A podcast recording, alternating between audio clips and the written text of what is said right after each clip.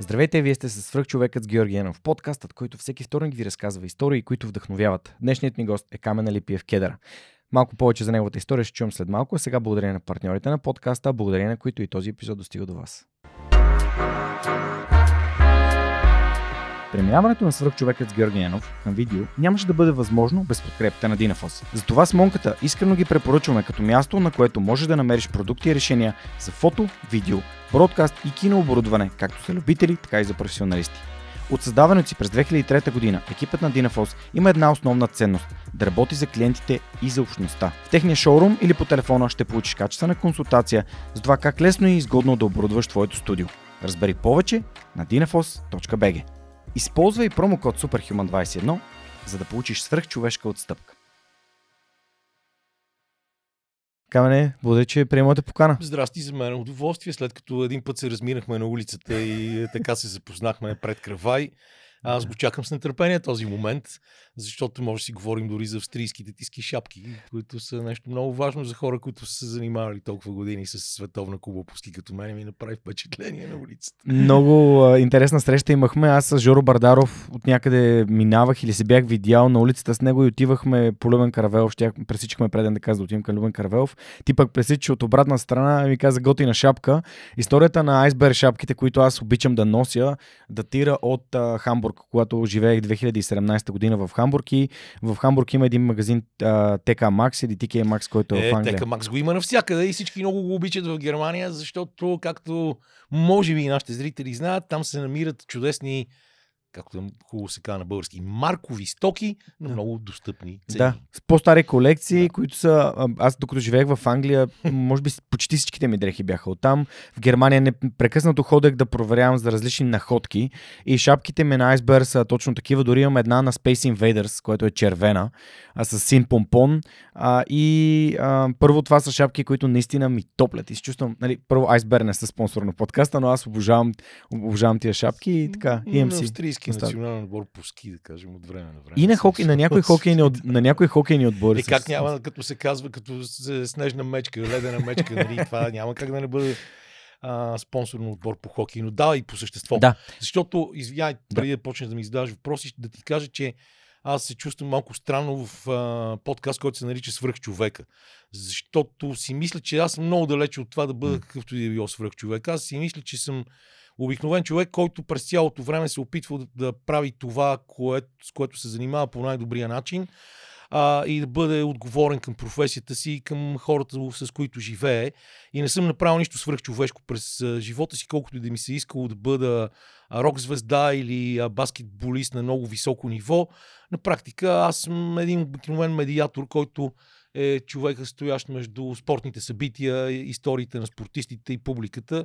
И единствената ми цел е била да се опитвам да повишавам по някакъв начин спортната култура на хората, които са моя аудитория и да се опитвам да обяснявам спорта като начин на живот, като нещо, което адски много ти помага във всяка една друга област, която започнеш, с която започнеш да се занимаваш след спорт. И заради това ми е малко странно, защото при теб идват и свръх хора, идват хора, които вършат страхотно много благотворителна работа. А аз съм един а, вече застаряващ а, спортен журналист на 57 години, който се лута в някакви екзистенциални въпроси, дали пък в крайна сметка не е свършил нещата, както той си е мислил, че е трябвало да се свършат, дали са станали както трябва. А, защото така и през всичките тези години, може би защото си имам свободата да си казвам мнението винаги, съм си създал както и хора, които ме харесват, така и много хора, които не ме харесват но никога пък и не съм искал да бъда конформист, което много помага в нашето общество, пълно с политическа коректност и а, един псевдоморал, който се проповядва навсякъде. Всъщност, само ще ти задам още един въпрос, за да ти обясня колко а, не си прав към това, че не се определя свръх човек. Има ли си вътрешната увереност, че можеш да постигнеш нещата, с които занимаваш? Да, да, да, да бъдеш, а, да даш най-доброто от себе си, когато коментираш, да даш най-доброто от себе си, когато а, се занимаваш тази спор, спортна журналистика, която наистина е, това е един от начините за формиране на обществото, не заедно с културата. Това е нещо, което дава на всички. Ами, аз съм искал това да го правя. Не винаги съм имал увереност. Много, много пъти съм искал да имам обратна връзка.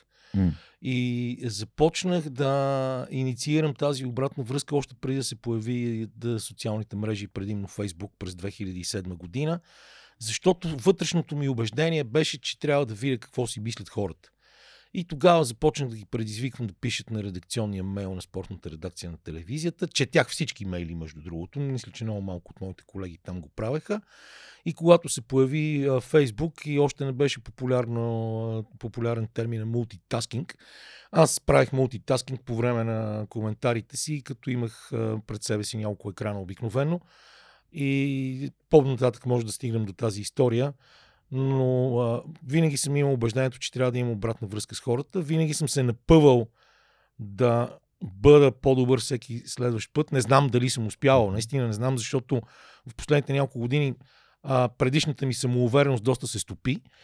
И, но стремеж ми винаги е бил да, да върша работата си по най-добрия възможен начин, защото за мен това е а, отговорността. Даже от време на време използвам едно сравнение – и казвам, че каквото и да вършиш на този свят, ако не го правиш с любов и отдаване на, на силите си, а, ти по-ти не си за тази работа, дори ако метеш улици.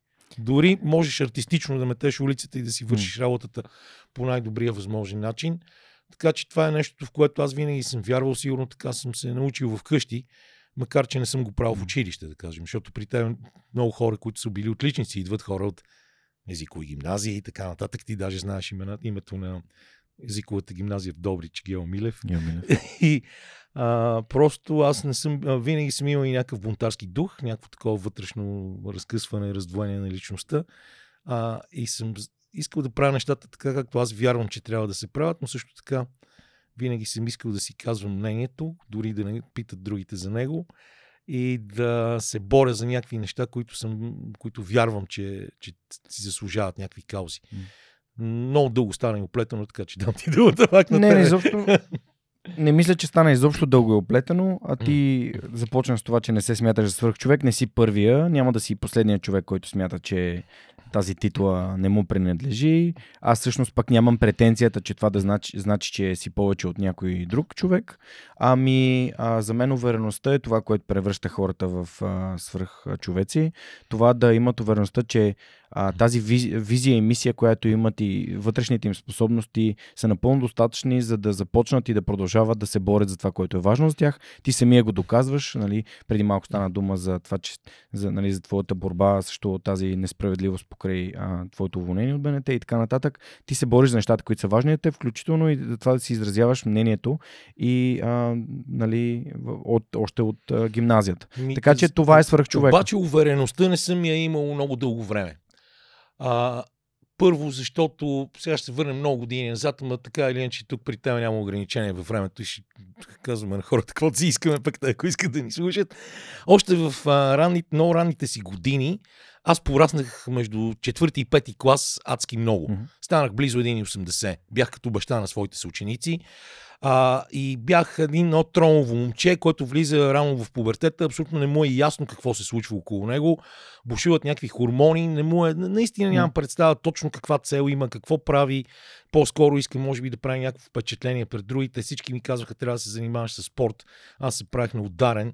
И тъй като имах а, до, може би, до 10-ти клас пристъпи на бронхиална астма всяка пролет, а, спрях, въобще не си мислих, че ще играя баскетбол. Извинявайте, сега пък имам пушаческа кашлица.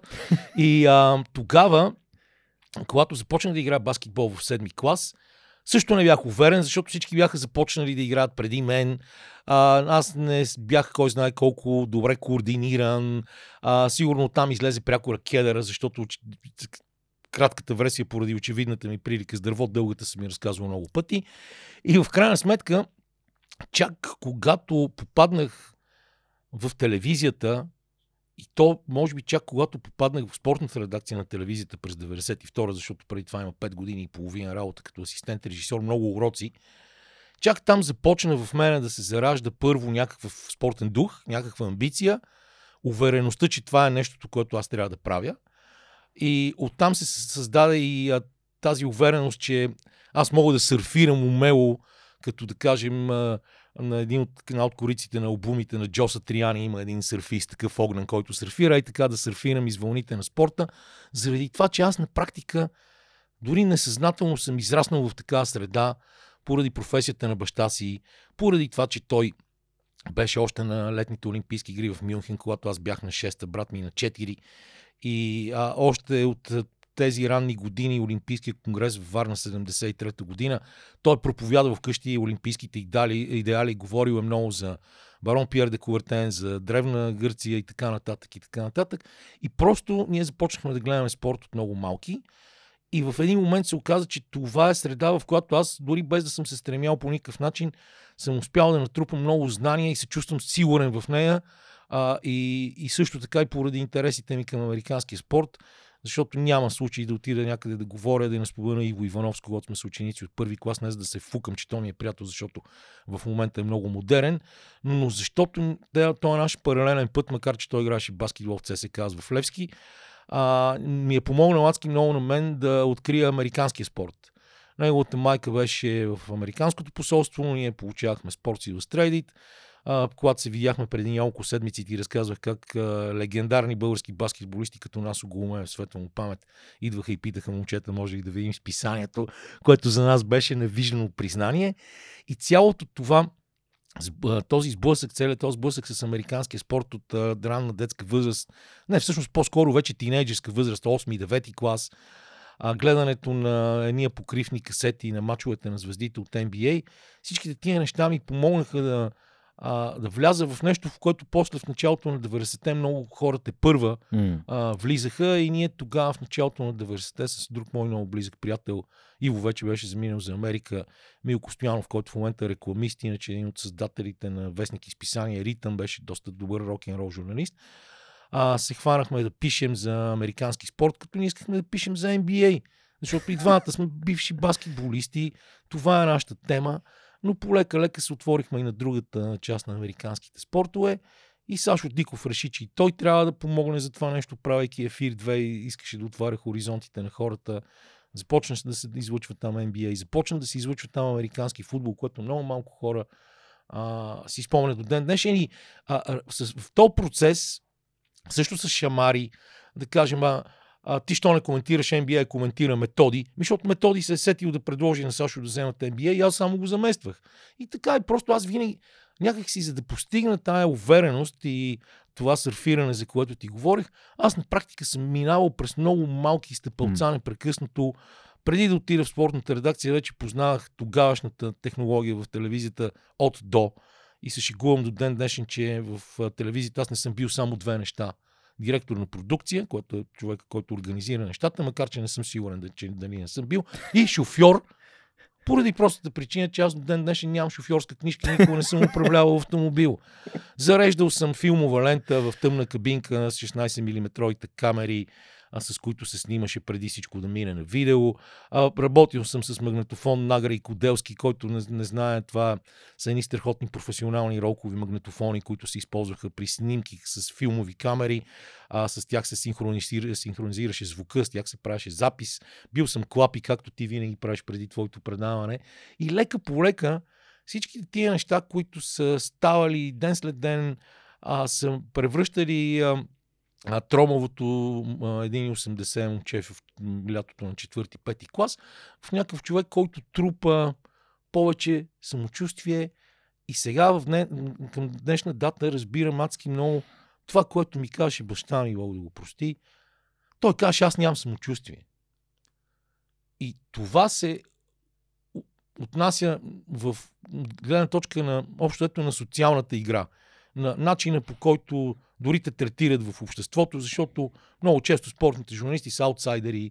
Те се занимават с нещо странно, което повечето хора в България не разбират.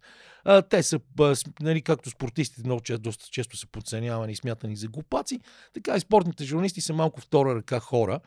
И а, в един момент ти виждаш, че може би не получаваш достатъчно признание за работата си, обаче ти знаеш, че си я вършиш много добре и точно в нея си, си много свободен, защото можеш да жонглираш с различни теми, а, да показваш е, добро ниво на обща култура, защото когато искаш ли да се занимаваш с тази професия, а, няма шанс да си концентриран изцяло само в спорта. Ти си загубен тогава. Ти наистина тогава си загубеняк. А, и, и на практика аз се чувствах добре наистина дълги периоди от живота си, само когато активно работя и това ми даваше самочувствие. Това ми даваше възможността да имам някакви претенции.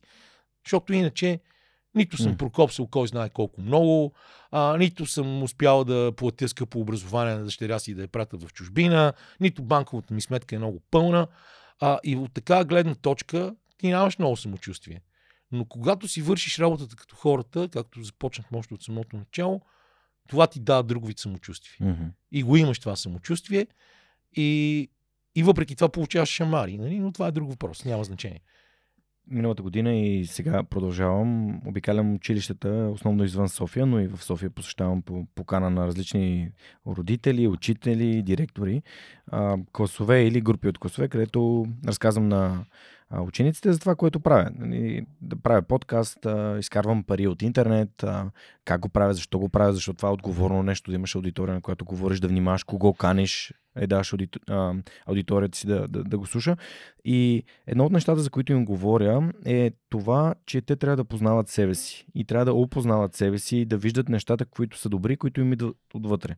А, ти самия много добре описа за всички, целият контекст, за всички неща, които си правил преди да започнеш да се занимаваш това, но всяко едно от тези неща ти е носило. Примерно факта, че баща ти е спортен журналист и ти си натрупал а, посещение по различни събития, слушал си го как а, коментира, разказва със сигурност, си присъствал и на много истории, които са били споделени.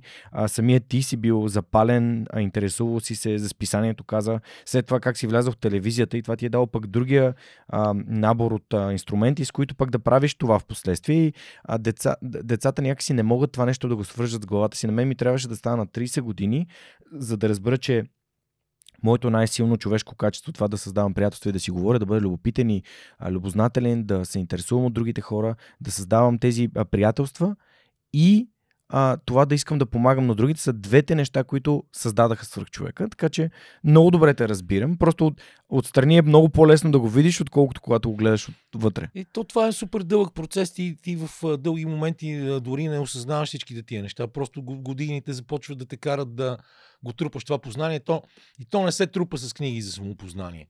То не се трупа с а, това да си прочел страшно много. А, то се трупа от, от опита. На практика тя, цялата тази професия на спортния журналист и спортния коментатор, както и въобще занаята, телевизионния занаят, не е нещо, което се учи.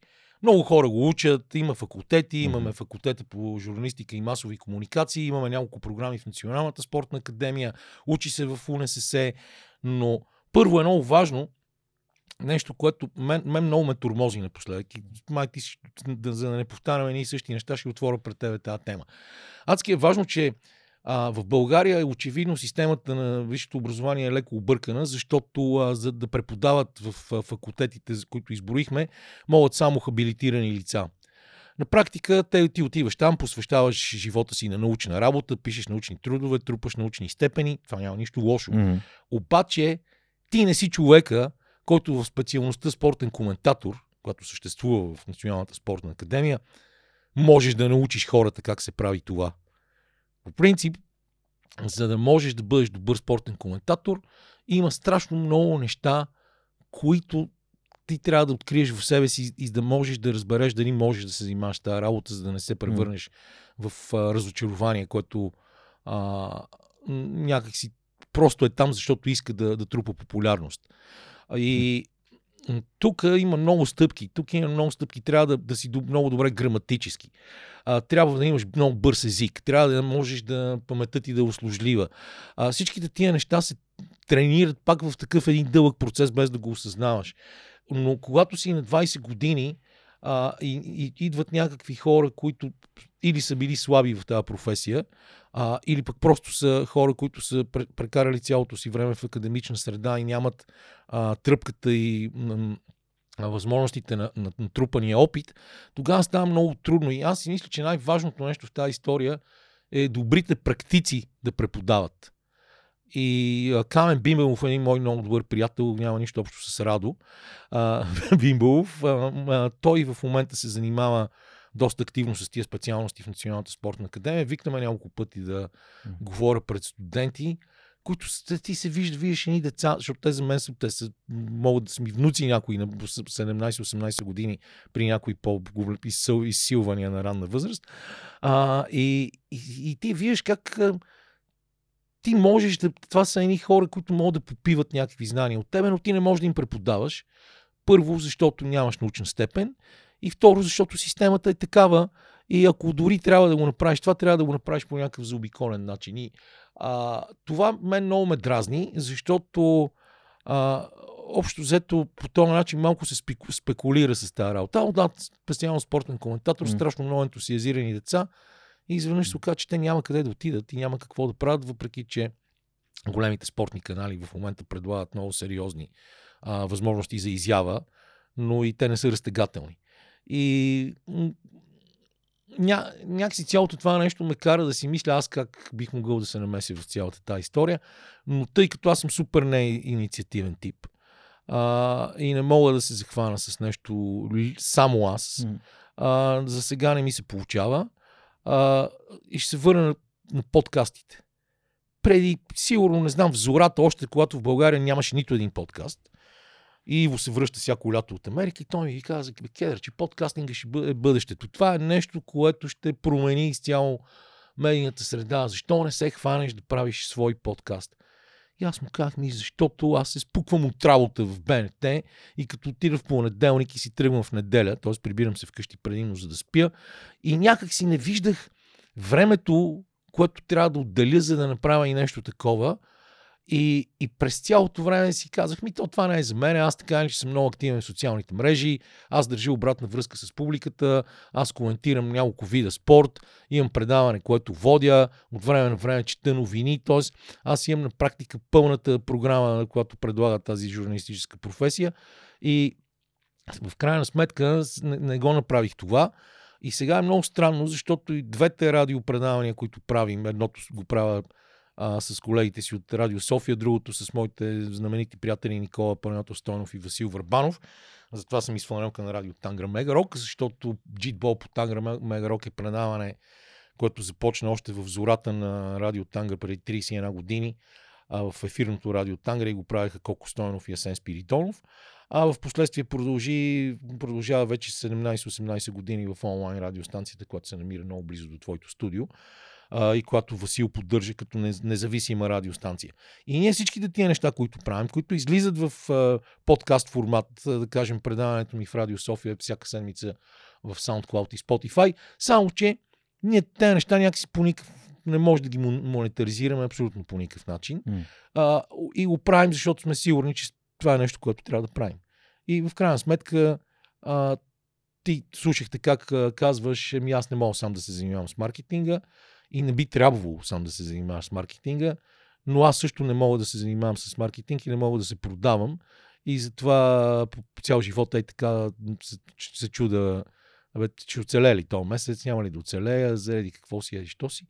Но това малко се отклонихме тук от темата. Въпросът беше, че в крайна сметка ти наистина трябва да изпитваш необходимост от това да правиш точно това нещо mm-hmm. а, и да си склонен да правиш материални жертви, за да си го правиш това, което на тебе ти харесва, в което си намерил смисъл на живота си и което по някакъв начин е и кауза в определен, определен, по определен начин. И по начина, по който ти смяташ, че трябва да бъде направено. Това е свободата на подкаста. Mm-hmm. Защото понякога в такива големи институции да, има определени начини, по които трябва да бъдеш и да говориш и да присъстваш. И в тези големи институции нещата също се развъртяха и ти виждаш колко много подкасти се появиха, които се правят. Тя спортната редакция телевизии. на BTV. Да, спортната редакция на BTV има подкаст а, в БНТ имат няколко подкаста, в Българското национално радио имат подкасти.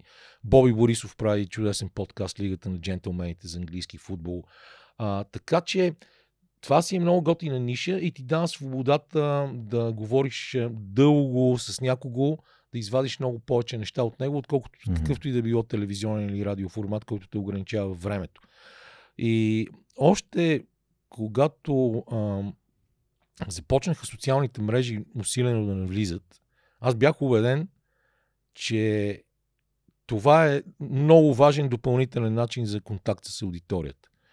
И си сверих часовника, сега вече не си спомням дали беше 2015 година, но условно казваме, че е било преди 8 години, когато най-после се преборих да отида на нещо, което в EBU, на Евровизия, съкратено Европейския съюз на радио, за радио и телевизия, правят така наречените мастер-класове. Те са много кратки.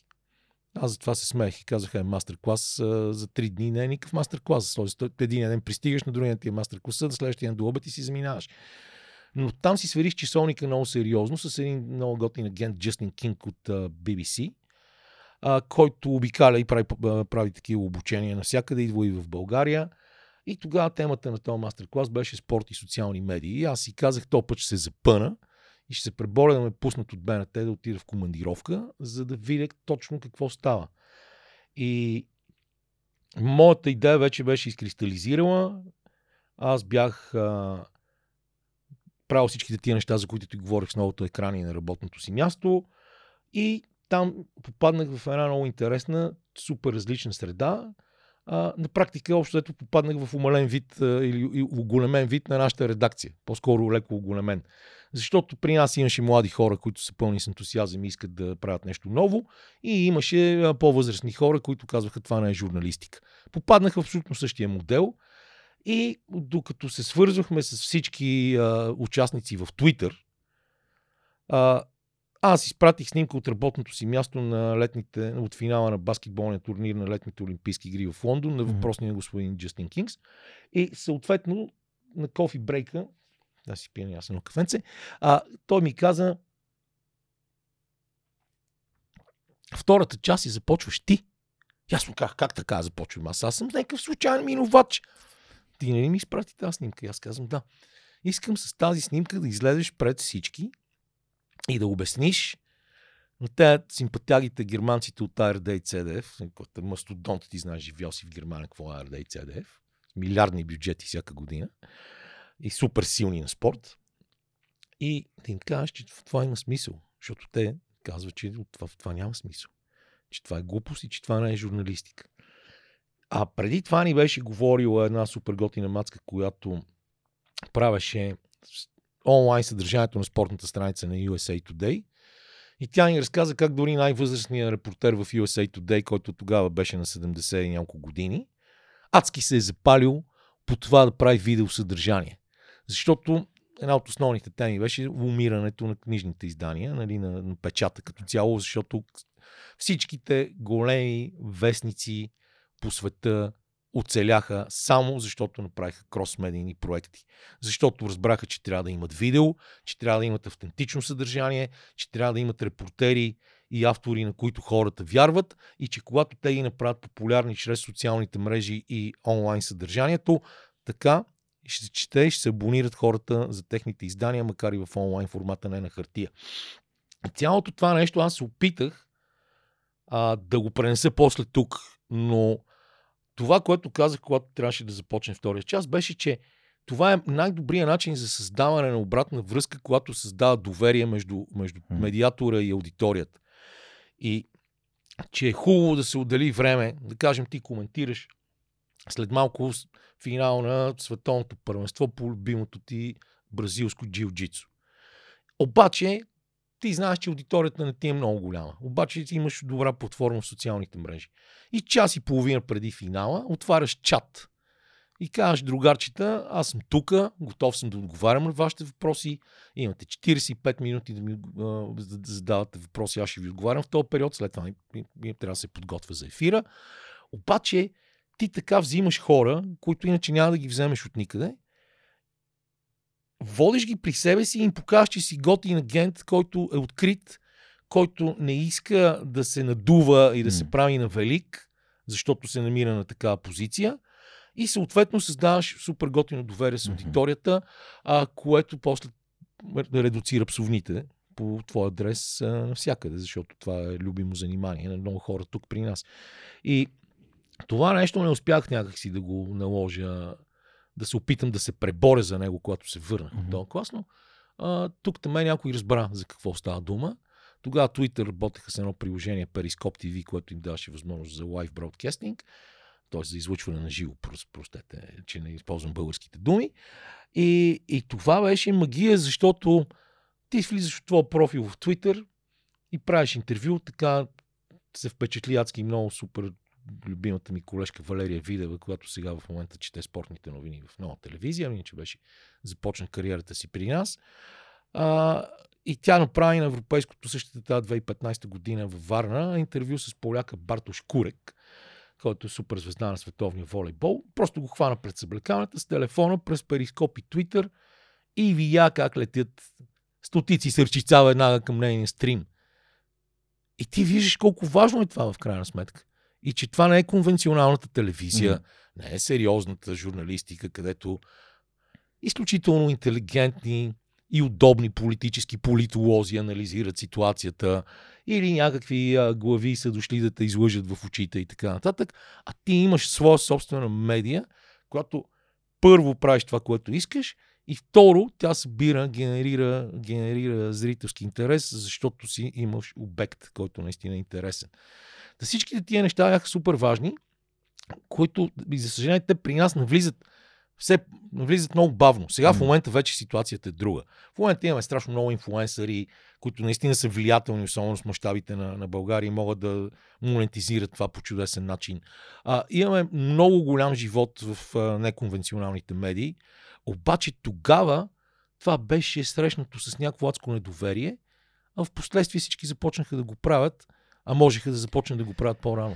Идва времето за тези неща. Аз имам пример, тъй като моят подкаст започна 2016 година. Всъщност причината свръх човека да го има и да расте беше факта, че малко след като аз започнах и започнах да придобивам увереност в това, което правя, а и да се уча как се води разговор, как се задават въпроси, дойде вълната наречена 4G и всичко от компютъра се качи на телефона. И съответно това направи слушането на подкасти много по-лесно. И съответно сега сме тук вече 7 години по-късно. И специални поздрави за Иво, който ми гостува в 146 епизод преди мале преди много време, на дивана вкъщи, отворих един таблет и си говорихме почти 3 часа с него беше толкова приятно и е, то е, разговора с него беше, им, имах усещането, че седно Иво е човек, който аз съм познавал и съм си говорил с него преди да дойде да седне вкъщи да си, да си поговорим за неговата, неговата пък история, в която и ти си споменавам, защото знам, че няколко пъти нали, си споделял, че нямаш търпение той да издаде така биография и да, да видиш ти какъв, какво влияние да, на него. Не, аз, аз най-много искам той да, да напише роман. Това, което най-много искам е той да напише роман и аз съм го предрекал това на представянето му на първите му две книги, които на практика бяха в много малък тираж, издадени от баща му и те послужиха за литературна основа на Отвъд играта на втората му книга, издадена от Вакон. А, и още тогава, когато а, трябваше тук те са много тия неща, но той, той трябва да ги разкаже. Сега аз, аз ги разказвам, макар че съм съучастник в тях, но по-скоро е важна неговата гледна точка. А, първо, и това не искам въобще на никого да му звучи грандомаски или си, че, че си приписвам нещата на Иво върху себе си. Иво беше започнал тук в България, беше написал няколко материала за Вестник Старт, преди да замине mm. за Америка. Там под много важното менторство на Климент Величков, един от най-добрите писачи въобще в българската спортна журналистика. И преди да върши тази история, да каже, че когато говорихме за, за спортните журналисти и коментатори, никой не трябва да забравя, че в основата на всичко, както се казва в началото, без словото. Тоест, ти можеш да говориш супер свободно, но би трябвало да можеш и да ги сложиш тия неща на хартия. Ако си се пробвал, ако си писал, ако си успяла да работиш добре а, с а, важни неща, като хипербола, а, с добри образни сравнения, такива неща на хартия, после би могъл да го правиш това по-лесно и в ефира, макар че аз честно казвам не съм много добър писач, защото през тия толкова години в телевизията а, се научих да пише само къси текстове, не само, а просто обстоятелствата са такива, че те те принуждават да правиш къси изчистени текстове, които да са кондензирана информация, а трудно можеш да влезеш mm. в такива красиви неща, които прави Иво. Да тогава той вече беше заминал за Америка, а, аз пък бях започнал вече да работя при Сашо Диков в Ефир 2 и в една ситуация, в която Ножо беше опрял до кокъл и трябваше да се прави някакъв матч по американски футбол, от който аз абсолютно нищо не разбирах. В този момент и не знаех правилата. Сашо каза, дайте, ще го направиш този матч. Аз му казах, ами аз не мога, аз не го знам. Започнах да търся правила, а, доцент сега професор Ники Колев от Националната спортна академия ми даде написани на пишеща машина едни елементарни правила. И Иво си беше в, в България един единствен път си дойде за коледа. Той обикновено знаеш кога си идва, Да, през юни. А, и аз му казах на Диков, аз не мога, обаче имам тук човек, дошъл от Америка, мой много близък приятел, много го бива. Аз все пак съм получавал писма от него в казармата. Знам, че и може тия неща. А пък и сме били толкова години заедно в, в училище. Ние на практика от 73 до 84 година сме били заедно 11 години непрекъснато, макар че той не завърши в нашото 133 училище. А, и след това бяхме, продължахме да бъдем заедно, докато той замина, но двете години казарма малко ни разделиха, особено първата, когато той беше в Рус. И тогава го заведох и той, Диков му каза, какво ще го направиш и това? И той му каза, ще го направя само с кедър. И аз така започнах да се занимавам с американски футбол. Адски много ми хареса. Но, това не ти го разказвам заради американския футбол, заради това, че казах на Диков, ето от това, му, че аз ти бях казал за него, че искам да го използваме за кореспондент в Америка. И още 90-те, началото на 90-те години, втора, трета, ние започнахме да използваме Мгм. Иво Иванов като кореспондент в Америка. Не знам дали някой в момента си спомня за това. И в последствие, докато играхме баскетбол в зала Триадица, един наш колега Пламен Вълков, който сега управлява вестниците около Телеграф, а, но тогава работеше в 7 дни спорт и каза, бе, защо тук Сокола не го накараме да пише материали за 7 дни спорт? И го накарахме да пише материали за 7 дни спорт.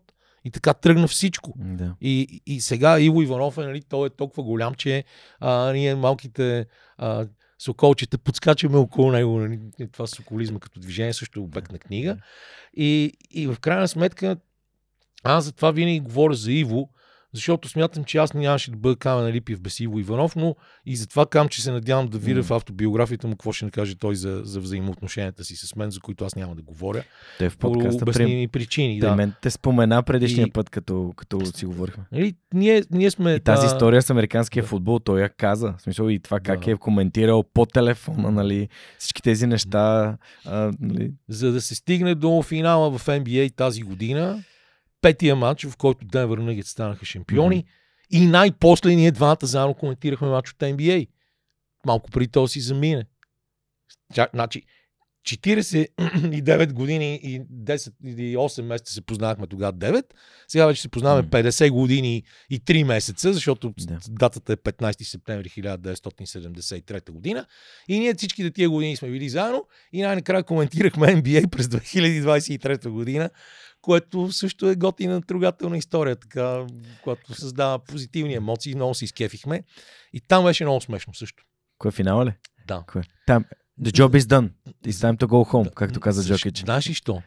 Защото ние естествено, като вече по-възрастни хора, се впуснахме да си разказваме някакви по-стари истории. Естествено, свързани с NBA, няма как да избягам от контекста.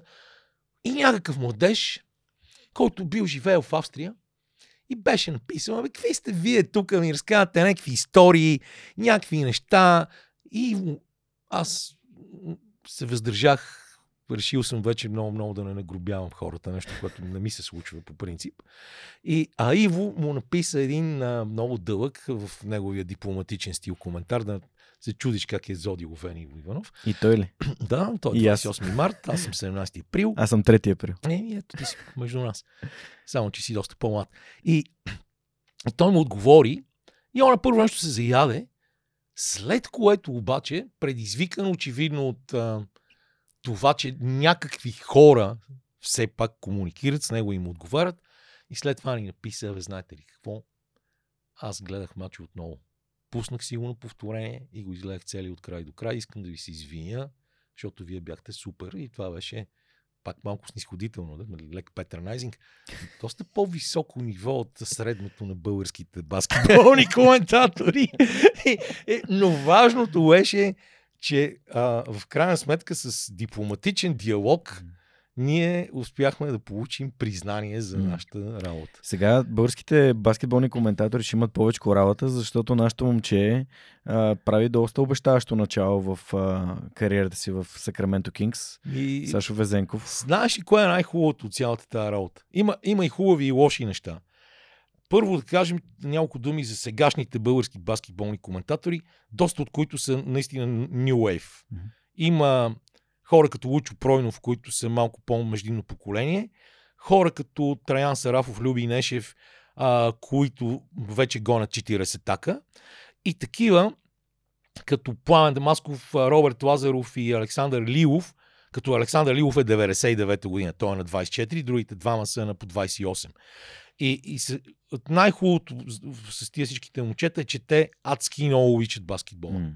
Те са влюбени в баскетбола, пълни съзнания а, и, и, и имат естествено, може би, особено по-младите неща, които трябва да се учат, но а, сега го казвам аз на 57 а, когато съм започвал да коментирам баскетбол, сигурно аз съм имал да се уча много неща и сигурно имам още да се учи и сега. А, но да кажем, бързината когато, и това, когато работиш в тандем с някого, т.е. коментирате по двама, е, е готино изпитание, защото ти да трябва да забравяш, че, че сте двама и че трябва и двамата да имате горе-долу равно пространство. И тия малките често го забравят. Но са супер готина ентусиазирана група. И сега се връщаме на Везенков. Тук най-хубавото нещо е, че сега всеки говори за Везенков. Mm-hmm. Всеки. Няма начин. С нощи се прибирах, коментирах български баскетбол а, в Герман. А, това е нещо, за което не ми се говори, че е много специфично, но това е примера как хора, които говорят за професионални стандарти, самите не спазват професионални стандарти и те пращаш да, пращат да коментираш български матч не на място в залата в Ямбол, в една кабина в, в, в студиен комплекс в Герман, но това е друга работа. Прибирам се, изключително любезен шофьор на такси, казва, мога ли да ви задам един въпрос? И аз съм свикнал, е, бате, какво стана тук, нали? Какво стана с Левски с ЦСК? И аз, да, как? И той сега, какво става? Везенков ми, той Майк Браун що не го пуска. О. И аз вече викам, я ти кефа и започвам да изливам всичко, което рано или късно ще, ще го превърна в клише с толкова много а, въпроси и се чуда как да отговарям по различен начин. Това е най-готиното. Всеки говори за Везенков, хора започват да гледат NBA, мои приятели гледат сутрин в 5 часа сутринта с 7 годишния си син, което означава, че този син някой ден, въпреки че майка му е софтболистка, баща му е влюбен в волейбола, може и да поиска да играе баскетбол, което е най-важното, колкото се може повече хора да се ентусиазират от това и да видят, че мечтите се сбъдват и че можеш да последваш този път и да стигнеш далеч. Това е най-важното в цялата история.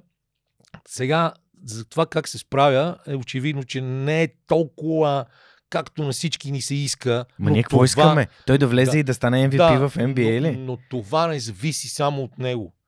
И то е процес, Аз няма да се уморя да казвам, че първо не съм толкова близък с самия Сашо, защото mm. той е много по-малък от мен, целият живот навън. Много по-добри са ми отношенията с баща му и с баща му съм си говорил много повече, отколкото с него. Но това, което виждам в, в Алекс, Саша, както всички искат да му казват, аз не харесвам много Саша, че ми е малко руско. А, и то, че това момче има всичките неща, за които пише в тия дебелите книги за самопомощ, обучение, мотивация, спортна психология и така нататък. Изключително целенасочен, адски трудолюбив, много високо IQ, много добре познава, добро познаване на ситуациите. Ниско и човек, его. който изцяло да. е отдаден да. на това, което прави. Да. И това само да е примера, ако ще нула точки всеки матч. Mm. Всичко зависи от Майк Браун. Аз съм абсолютно сигурен, да но живот и здраве някой ден да мога да отида и да го гледам как тренира в Америка. А, внимай какво си пожелаваш, но да, искам Пожелай си да го. ми се случи. И аз съм абсолютно сигурен, че неговата част на работата е свършена по най-добрия начин. Mm. Защото той се наяда и той нашемари. Ако имаме... А, нали, моето виждане по въпроса беше различно. Аз мятах, тъй като той беше супер талантлив и стана MVP в Гърция, като Да, играеше с в, с Ари, на Арис, още много малък. Аз мятах, че тогава трябва да да отиде в NCAA. Че тогава трябва да отиде да играе колежански баскетбол, да види какво става там, с малко по-дълги нападения, но с много, доста диктаторски на- настроени треньори, които са господарите на цялата програма там, защото Да, да. треньора в NCAA, нали, баскетболния треньор е, е Господ. И не случайно имаме треньори като, да кажем, айде Майк Шижевски, Шижевски, че последен се отказа, които са някаква епоха в развитието на програмата в университета и са стояли толкова години там. За мен беше много важно това, ако целта е първо NBA, кое, ц- главната цел е NBA, да отидеш там, да се адаптираш към въобще начина на мислене, начина на работа, защото в крайна сметка въпреки че спортистите винаги минават между капките в, покрай академичните изисквания, имаш необходим академичен минимум, трябва да ходиш на определено количество лекции, трябва да тренираш като луд, да ставаш 5 часа. И всичките тия неща ми се струваха възможни при отиването в... Те го искаха в Екзевиер, един доста добър университет. Mm-hmm. А, той не отиде. Не знам как беше взето това решение, какви са влиянията, имам някакви предположения, но няма да стигаме до тях. Надявам се да ми го стои да разкаже да, историята. Да, да отиде в Барселона. И за мен в Барселона Той, чакай, му се... чакай. Той първо кандидатства за драфта и след това го взеха Барселона. Не съм сигурен. Така ли беше? Моя спомен е, Мисля, че че след по-късно- Арис мисля, той че- а, мисля, че кандидатства, го Нец го взеха Да. и той реши да не, да не ходи в Нец и Да. се върна да играе в Барселона. Не, не, След което го трансферираха в Олимпиакос. Не съм много сигурен, че така. А, мисля, че може би като виж го проверило а, дали не беше по-късно появяването му в драфта. Но да, той отиде в Барселона. И за мен тия години в Барселона за него са загубени. Да, той отиде на пеката. Защото а, там има един изключително успешен треньор тогава, който все още е успешен треньор, игра финал на световното първенство с отбора на Събия тази година, Светислав Пешич, който имаше нещо да връща на баща му на Везенков, Ето заради един негов помощник. Да. И там го залепи на пейката, но пък от друга страна, после след Пешич дойде Бърцокас, който го взе в Олимпия Кос. И, и там имаше едни загубени години за мен, които обаче след това пък се отплатиха. И аз точно за това ти казвам, че той свикнал да получава шамари. Мгм. А, те се отплатиха в Олимпия Кос. И ако той от тебе беше отишъл в, а, в NCAA, пък нямаше да има това, тази приказка в Евролигата, която, за съжаление, само на няколко милиметра от хепи енд остана там. Да. Защото той направи всичко. Беше най-добрия през целия сезон. А, Иво даже няколко пъти спекулира, като си говорим всяка неделя по радиото. А, и казва, имаме най-добрия играч в Европа, да, на, на хартия, разбира се, но Да. а, при положение, че имаш Никола Йокич, Лука Дончич и така нататък, или Доманта Сабонис, да, супер, т.е. тях, но нали, м- трябва да внимаваме с суперлативите. И в крайна сметка той стигна до тук с абсолютно с свои усилия, Мгм. с много работа и, и аз знам, че за него колкото и клиширано звучи, наистина sky is the limit. Той може още много повече. Но трябва да получи повече от Майк Браун, защото го заслужава. нали, само да, Да. кажа за Майк Браун, за мен няма по-добър отбор, в който Везенков би могъл да играе от Кингс, предвид това, което направиха миналата година и предвид това, че Майк Браун идва от, от, от Стив Кър и от цяло, цялото нещо, което изповядва А Стив по-малко Къри дрибъл. от Фил Джексън. Да, което е по-малко дрибъл, повече движение, а което е играта на САЩ. Нали? Имаше Да. да. даже едно видео, аз следя ни а, European Basketball, един канал в YouTube. Те имаха някакво видео, в което имаше 28 точки на САЩ с два дрибъла. Да. Което е велико нали, в ерата на този бърз баскетбол. И тук само да отбележим, а, че 2015 година в края на, на престола си в Арис, той се оттегля от драфта 2015, отива в Барселона и влиза в драфта 2017. Точно така. И тогава, и тогава го взимат Нец. И 2018 отива в а, Олимпиакос. Да, да, но Да, не беше веднага след Арис, това имам предвид. Там Да, след да, Арис прав си, прав първата си. опция беше, беше университет, евентуално. До- Но, но, не, не казахме това, но отива което... завършен да, играч, Да. което според мен е много по-ценно. Да. Предвид предишните а, бъстове на, нали, това са провалени избори на играчи от Европа, на хора, които отиват с много големите претенции и не реализират Да, и той си. избран. И той Самия избран. Сергио Ю, който е Сергио Ю, Юй, а, който бележи коша срещу Олимпиакос миналата да. година, дори не отива в NBA. Еми, няма, той няма място там. Той няма място там. Той е супер хитър играч, страшен наглец, както много от испанците. Умен, високо баскетбол на IQ. Той няма какво да прави в NBA. Гардовете там ще го смажат. Да. Просто ще го смажат.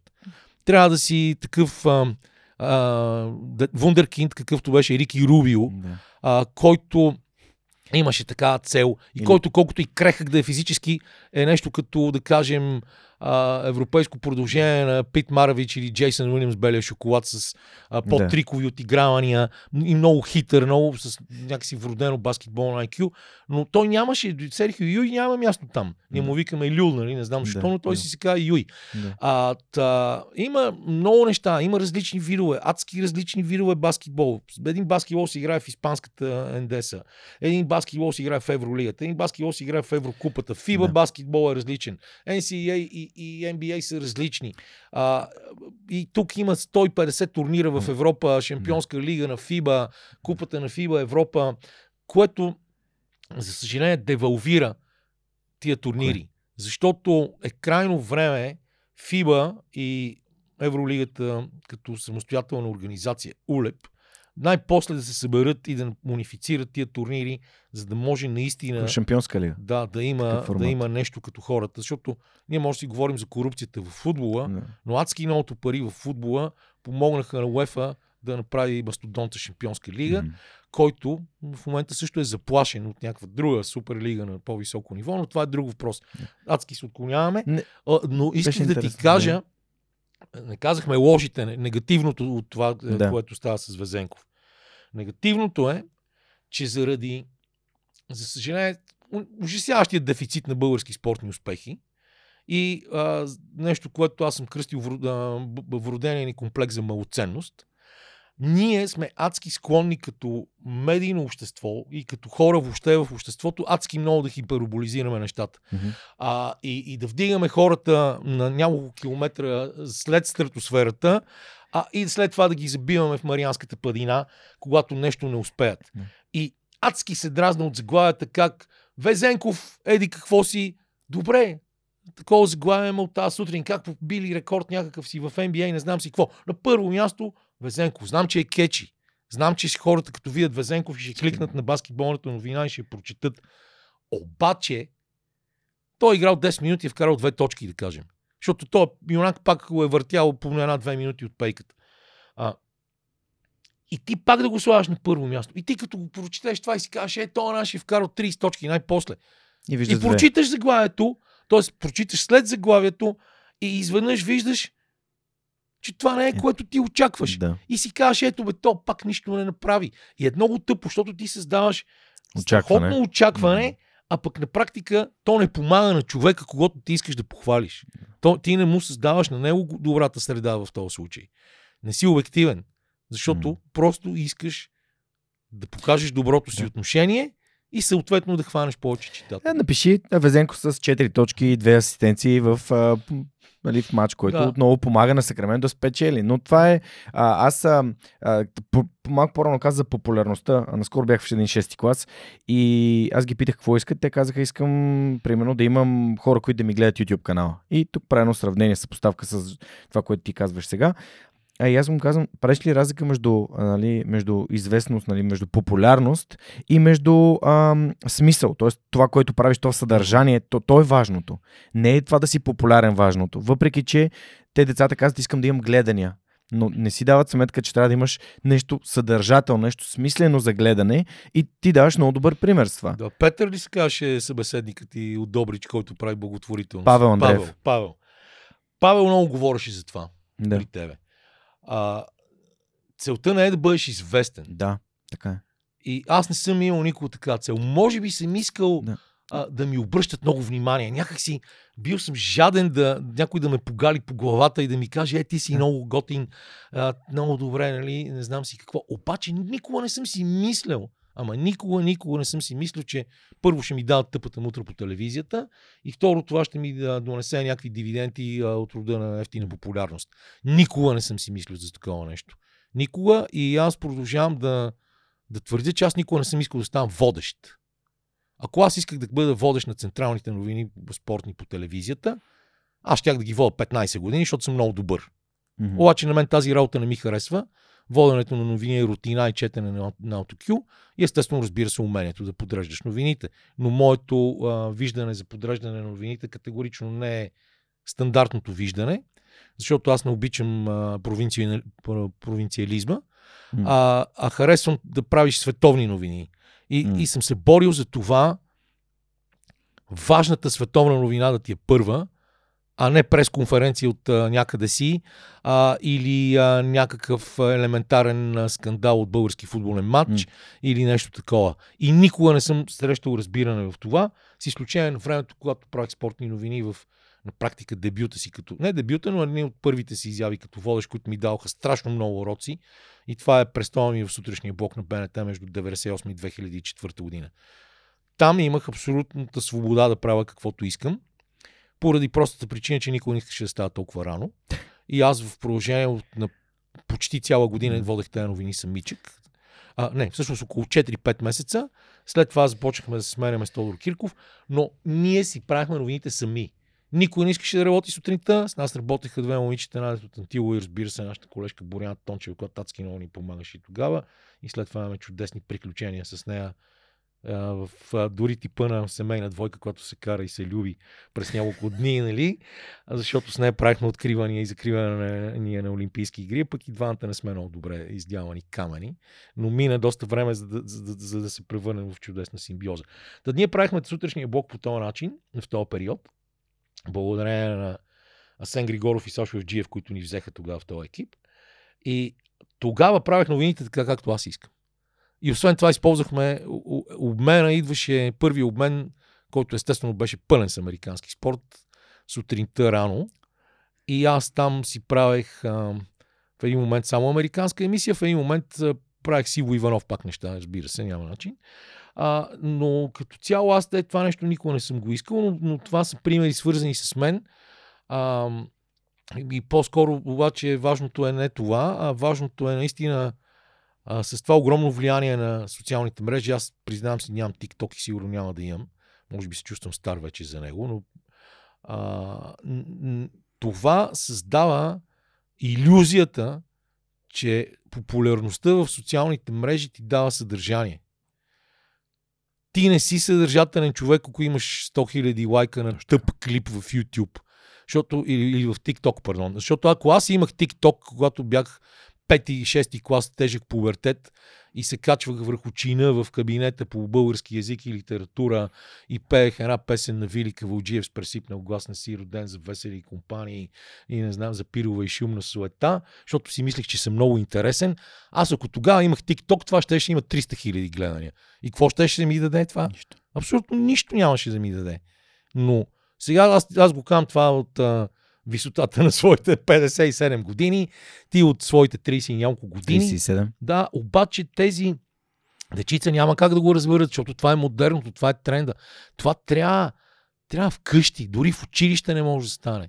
Обаче родителите, битка за оцеляване, детето отрано в детската градина или го гледа баба му, гледа какво правят останалите, не може да мисли. Той няма как да, Да. го, пак да използваме хубава дума, процесне, да го анализира, да го, да го смисли това нещо. То няма съпоставка. Защото той няма с какво да го да. сравнява. И понякога това не е лошо. Не е лошо, защото опита те учи най-много, както стана дума още в началото.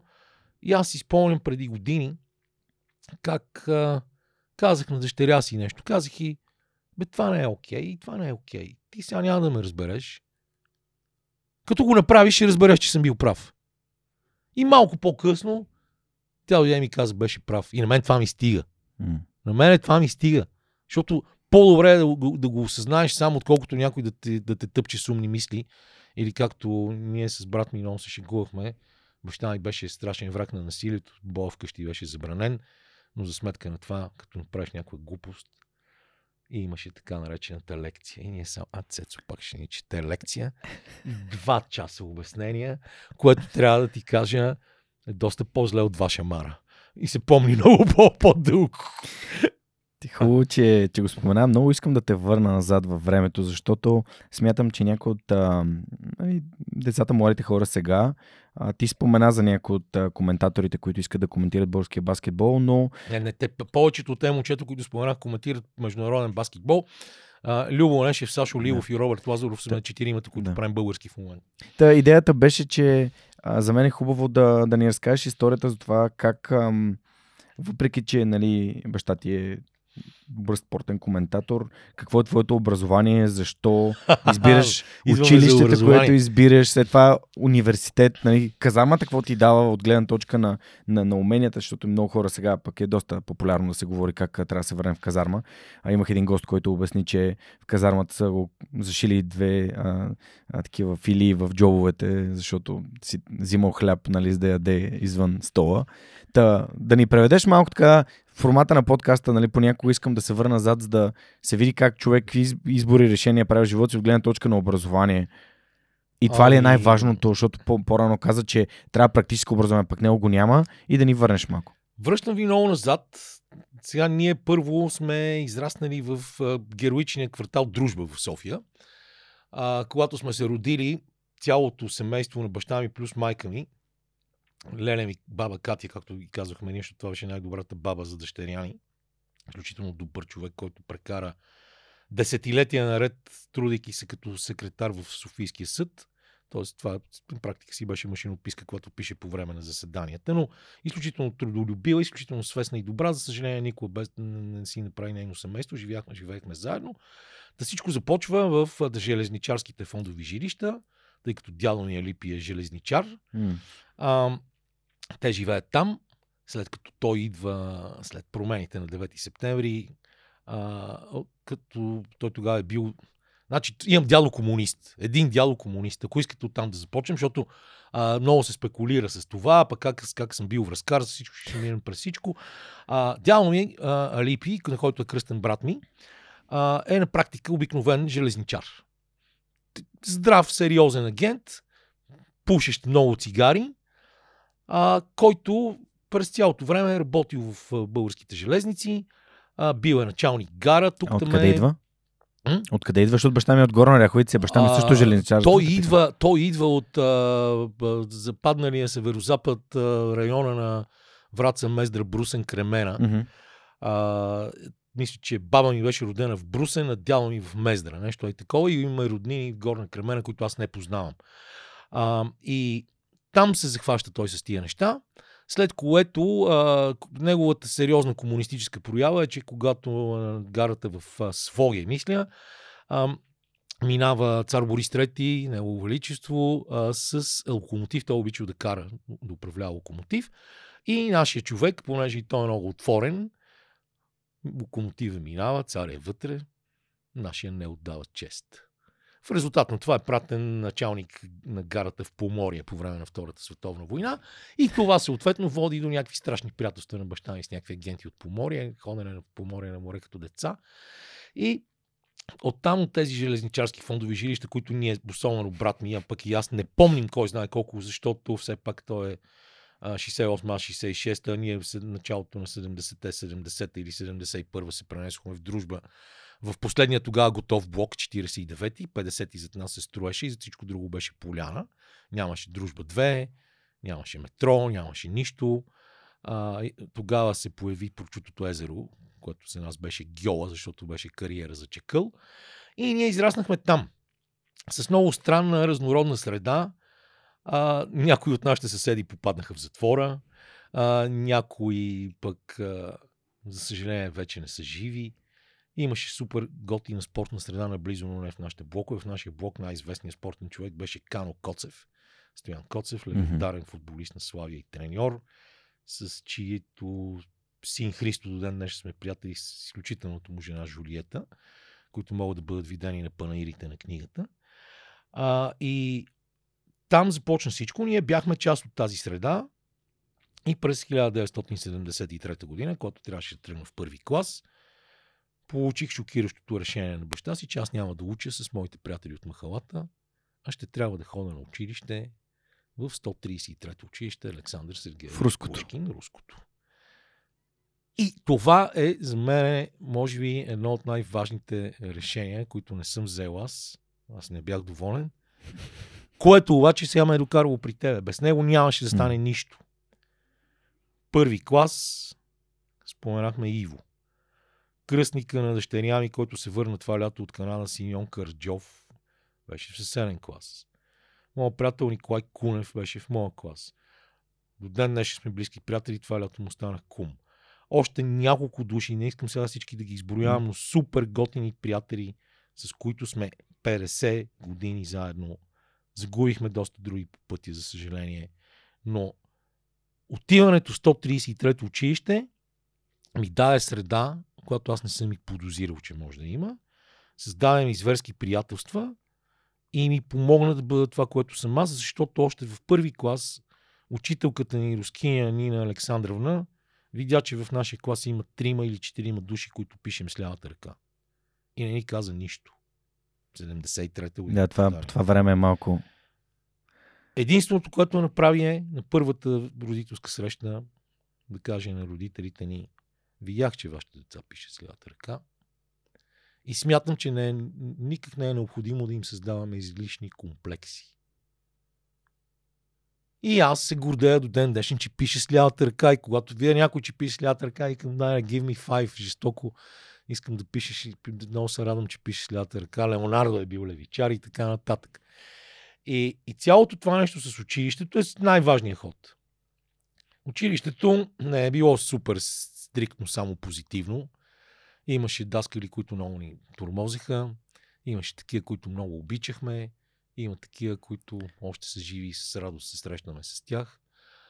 И такива, които също си заминаха, като нашия знаменит учител по физкултура Владимир Лободин, който си отиде миналата година. Той беше 28 година роден. Един от първите двама направили зимно изкачване на връх Вихрен. Края на 40-те години. И ето това нещо ми даде средата и приятелите, които те не се създават по друг начин. Когато си бил толкова години заедно, ние и затова сега се чувстваме толкова добре, защото попадаме изведнъж в свръхкомфортна зона. Никой не може да те изненада. Ти знаеш от всеки един от тях какво може да очакваш. Колко време сте прекарали заедно? Само първи... Еди, с голяма част от тях 11 години. Да, в цялото училище, от първи до от, да, 12 от първи клас. до 11 клас. Тогава, да, при вас е било до 11 да, клас. От първи до 11 клас бяхме заедно. Имаше периоди, в които не сме били заедно, периоди, които се събирахме и периоди, които просто а, отсяха някои хора, някои хора заминаха, някои ги няма, някои си заминаха. Да.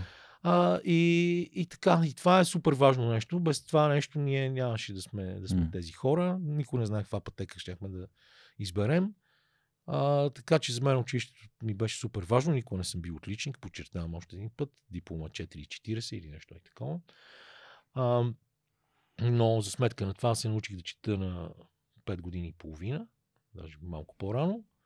Отидох си научен да чета в училище и консумирах все възможни количества литература, дори без да я разбирам. Да кажем, немски класически философи в 8 клас, защото намерих това в гардероба и ходехме да се фукаме с Иво, как имаме Шопенхауер, Ниче и не знам си какво. и и така. Но а, не заглягане. И тогава знаеш какво, какво разбрах тогава? Тогава разбрах, че трябва нещо да ми е интересно, за да, се, за да, mm. за да мога да му се отдам някакси. И нещата, които не ми бяха интересни, тотален игнор. Включително, изключително симпатичната ни учителка по математика Лариса Белина беше видяла в мен а, асоциативно мислене, възможността да стана математик. И започнахме една война и това беше вече за мен е такава тинейджерска война. 7, 8, 9 клас. Ам, и тя искаше да ме прави математик. Аз спирах, аз спрях да и влизам в часовете. Аз тренирах баскетбол, вадих си бележки. И, и нейният над стигнал до това да ми пише в първия срок на 9 клас двойка по геометрия. И аз и казах, виж сега, не мога, няма да стане. Просто тя видя, че моят инат е по-голям от нейния и в крайна сметка ме, ме пусна. Но това беше нещо, което аз категорично отказвах да се занимавам с него, защото ината ми не ми позволяваше да се пречупа и да каже не, никой не може да ме накара. И до ден днешен е така. Никой с мен може да се разбереш добро. Трябва да си мил с мен, аз ще се разтопа и ще бъда твой до живот. Ако се опитваш да ме командваш, Нещо, което жена ми ден днешен още на 31 години не е научила добре. Но когато се опитваш да ме командваш и да ме караш да правя нещо на сила, ще срещнеш отпор, лошо отношение и понякога скандал. А, кога осъзна, че имаш тази ценност свобода? Аз я имам също и може би доста рано разбрах, че имам и едно Кажа, честно, не съм Хората, сигурен. които ми казват направи това. Баща ми е професор, доктор на техническите науки, както ти казах, железничар. А, той е доста така а, силен характер, а, изискващ строк. Дядо ти строител. Дядо ми строител, да. И човека казва... Знаем си вече родословните. Да, да. И, и, той казва, направи това и аз казвам, добре и правя моето нещо. И дори сега жена ми знае, че аз имам един израз добре, в който е Разбирам, че го казваш това, ще направя това, което аз искам, но ти казвам добре, за да се чувстваш по-добре. Не знам кога съм го разбрал. Знаеш и това пак е, може би, а, дело отново на баща ми, който не ни строяваше много. Оставаше ни да взимаме самостоятелни mm. решения като малки. Mm. Обаче аз сега, бидейки родител, след това виждам и недостатъци в цялата тази работа. Тоест не трябва да даваш чак такава свобода. Защото ние, благодарение на това, че сме толкова свободни като дух с брат ми, много а, сме се парили. Мгм. И, и в крайна сметка, може би трябва да м- опиташ да възпиташ някаква по-голяма гъвкавост в детето си и също така да се опитваш да му дадеш някакви насоки.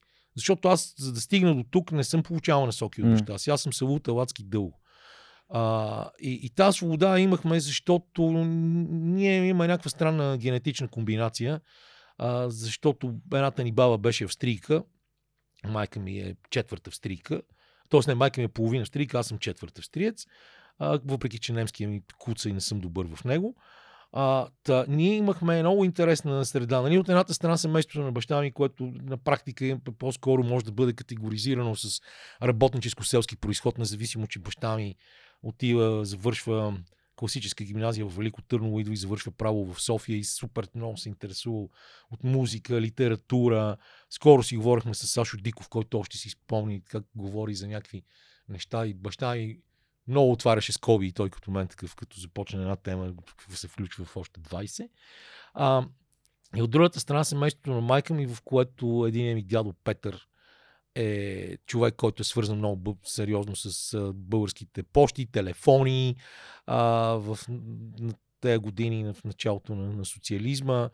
Човек, който е живял в центъра на София, в който в крайна сметка са му дали апартамент в ЖК Толстой. И от този стар имот остана само едно нещо, което благодарение на него аз сега живея в Лозенец. М. на майка, част, майка имаше част от един имот. А, и баба ми, Паулина Вилнер, която си беше австрийка. Тя е родена в България, но си австрийка, от родители австрийци. А, семейство, което идваха такива супер агенти, семейство, което ядеше щьолен на, на бъдни вечер. А, и в което обаче най-важното е, което е много гадно, защото то от една страна е хубаво, обаче когато го правиш публично е гадно, защото не, не е коректно, но тя се беше в състояние баба ми да, да се подиграва абсолютно на всички. С супер гадна ирония, понякога сарказъм. Тя като... Ама такива портрети ни е правила на някакви хора, които... И, и ние се научихме да правим и това което не работи за нас. Не работи в наша полза, защото те какви са тия, те се мислят за много велики. И то в този Обаче режим, това нещо, това в режима е доста трудно да, Да. да, да, да, го а, управляваш. това нещо на нас ня, някакси ни помогна и аз продължавам да твърда до ден днешен, че и благодарение на тия уроци имам супер добре развит вътрешен фейс контрол. Ако ти не си ни симпатичен, аз няма да дойда тук. Дори да, да съм ти почитател на подкаста, аз няма да дойда тук, защото ти не си ни симпатичен и според мен не ставаш. И, и много рядко, повярвай ми, наистина много рядко, което е по, по, прочутото правило, нали, изключение, което потвърждава правилото, съм се лъгал в тия преценки. Което ми е много готино. Вътрешният ми фейс контрол работи чук на дърво почти безотказно. Да не се фука много с Да. това, да не, взем, да, да не ми изневери интуицията, но във всички случаи това е нещо супер важно и се получава тази странна комбинация на някакви иначе такива сравнително наивни и много добри хора. Мисля, че и брат ми е такъв, даже брат ми е по-добър от мен, аз съм малко по-серд от него, а, а, които обаче същевременно могат да се подиграват на останалите и имат правото да си избират с кого искат да бъдат. И ние сме супер верни приятели и може би заради това понякога търпим разочарования, защото хора, на които много държим, изведнъж спират да ни, да ни се обаждат и да ни, да ни обръщат внимание, като естествено тук първият въпрос, който трябва да си зададеш, аз какво съм сбъркал, за да стане така. Винаги.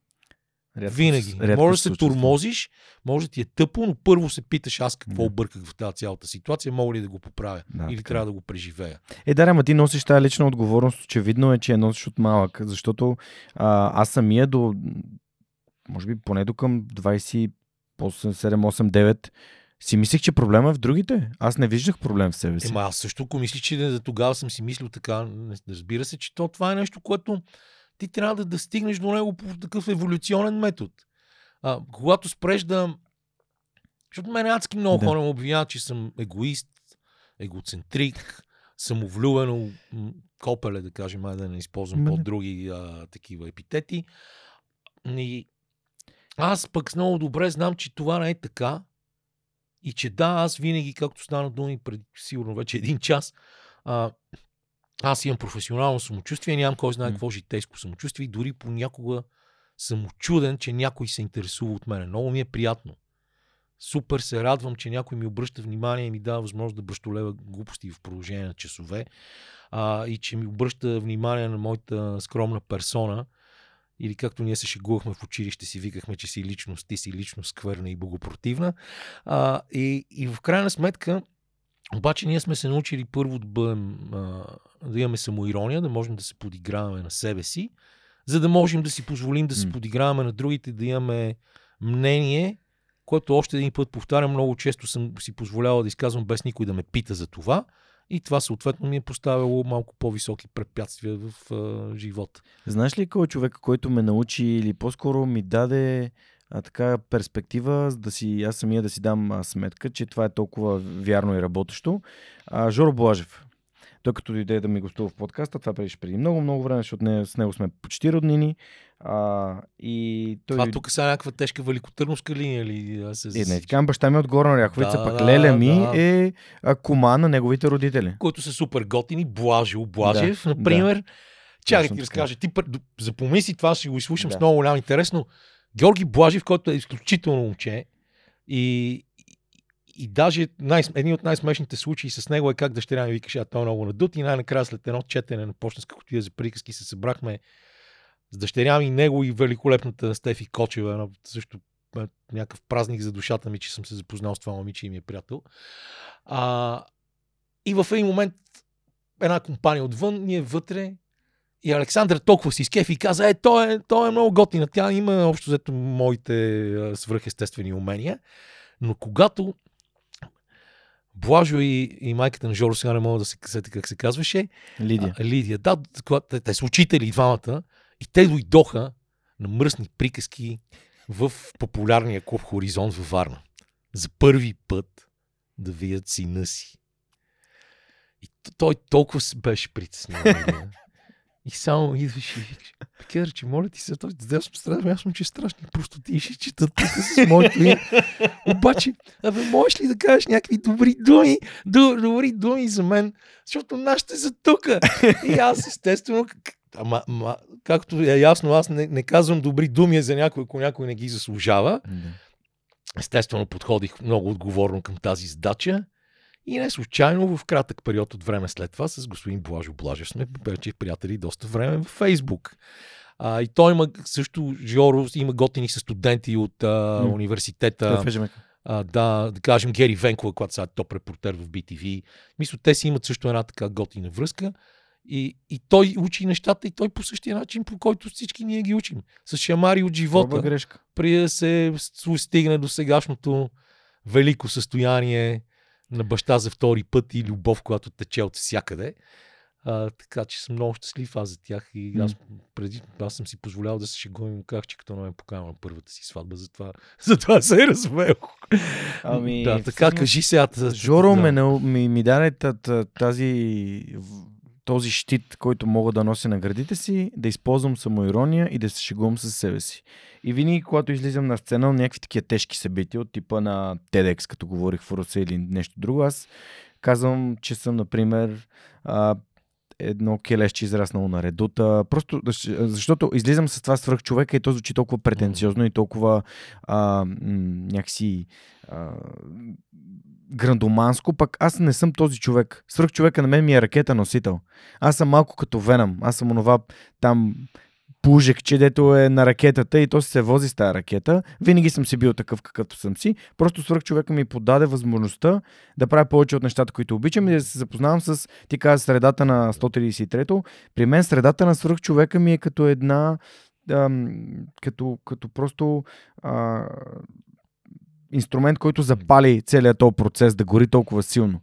Да мога да общувам с, започвайки с Лазар, Наков, а, а, после нали, Ваня Нанев, Жустин Томс, Жоро Малчев, всички тия хора, с които полека, полека, полека, прогресивно съм се движил към това сега да имам над 380 епизода на свръхчовека и някаква разпознаваемост за това, което Аз сега се чудя в момента как да продължим това, да, да ти кажа, ето, вие ще ти ми кажеш, че аз нещо съм постигнал. Ама ето, ти си говорил в TEDx, пред, нали, си участвал в TEDx, ходиш да говориш с деца. Ами мене па никой не ме кани никъде, човек.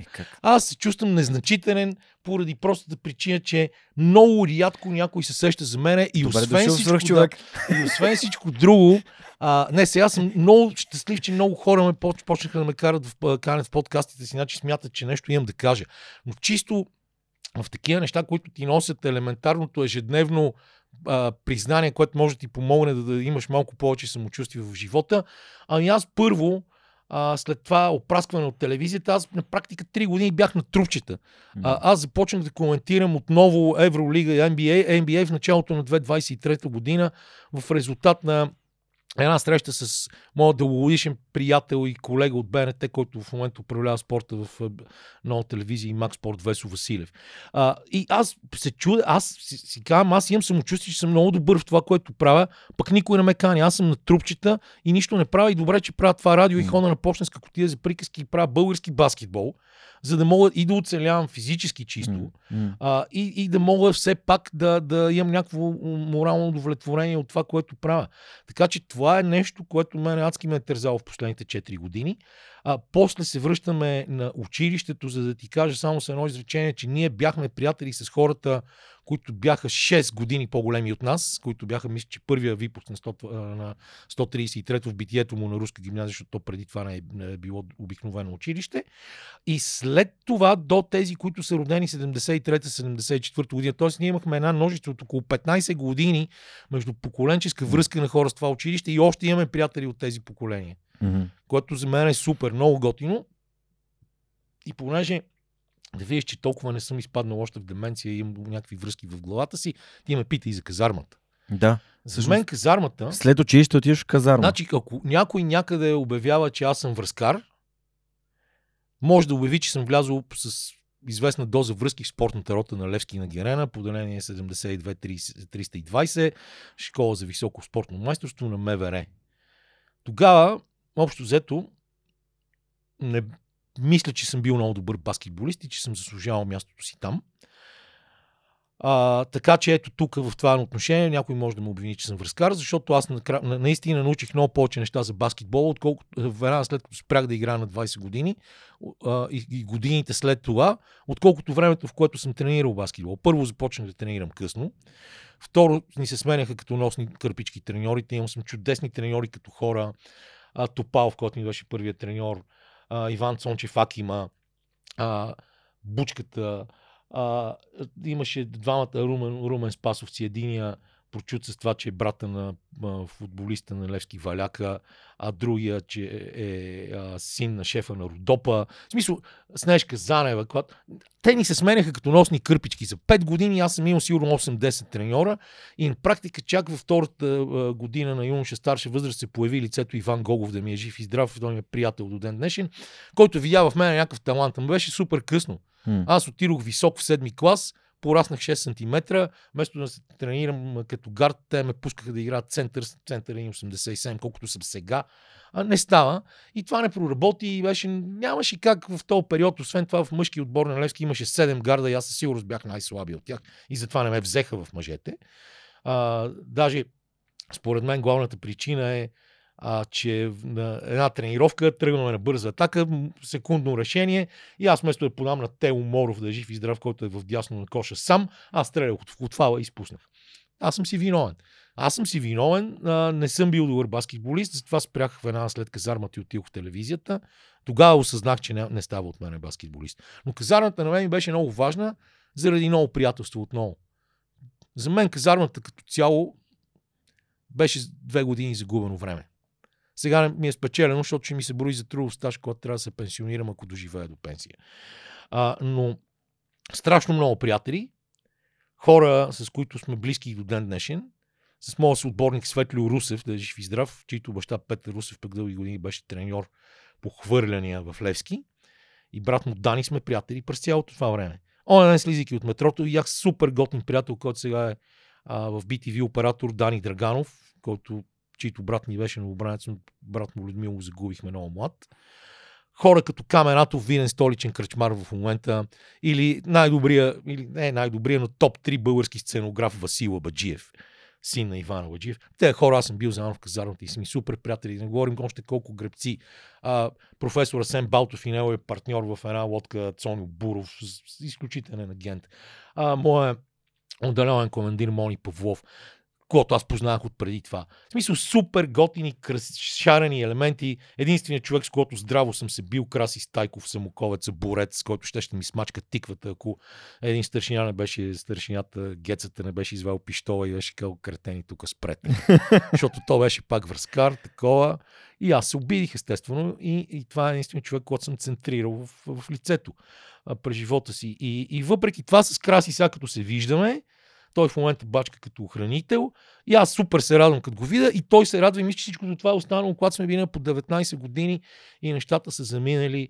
Че включително си спомням с добро за Жоро Илиев, който е известен като един от най-големите български мафиоти, разбира се. Но този, този човек, аз също съм бил в казармата и също имам, съм, съм си запазил добро отношение с, с него, докато беше жив а, и така. Така че тази казарма на мен беше интересна от тази гледна точка, чисто научно-изследователска, възможността да бъда близо до вкъщи, макар че си стоях доста в казармата, да тренирам. И когато вече беше ясно, че няма да вляза в мъжете във втората година от казармата, същия този Иван Гогов, когато споменахме преди малко, той дойде и ми каза, аз имам два отбора, имаш и младша възраст. Ела да ми помагаш, ела да тренираш едните. Mm. И аз една година бях треньор. Сигурно. Това е 86-та? Това е 85-86-та. И аз на практика нямах никакъв опит. Не знаех какво трябва да правя, но той ме взе. И аз бях с него и работихме и ходихме по лагери.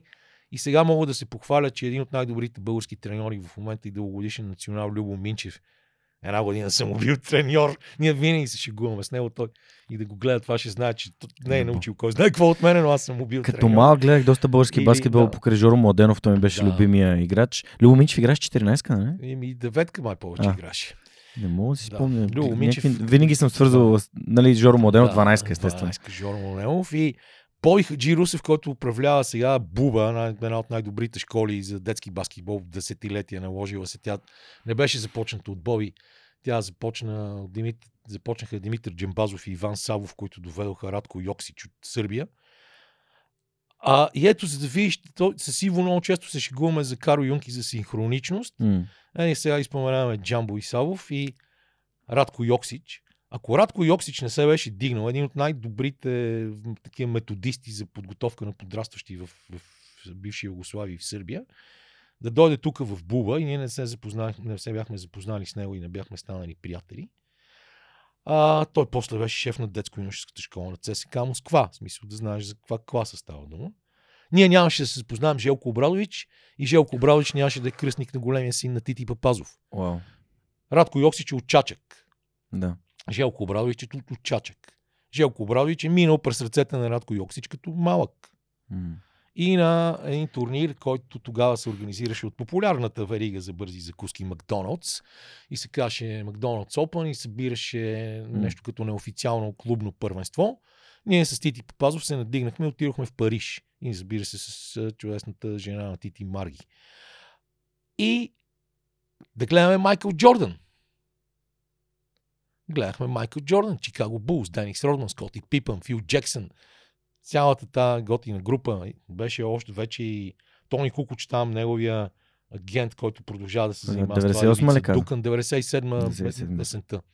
Тогава научих супер много за аржентинския баскетбол, защото аржентинците бяха с супер тим, наречен на Тенас де Кордоба, в който играха Луис Кола и Фабрисио Оберто, както и Ектор Пичи и кампания, един са мустаци. И тогава, понеже Тити винаги е бил по-оправен и по-нахален от мене, което е много добро качество. Аз му казвам това като комплимент. И видяхме Желко Брадович облегнат на стъклото на един хотел, лоби, не в лобито, как се казва, мецанина. Да. И ти ти вика, и отиваме.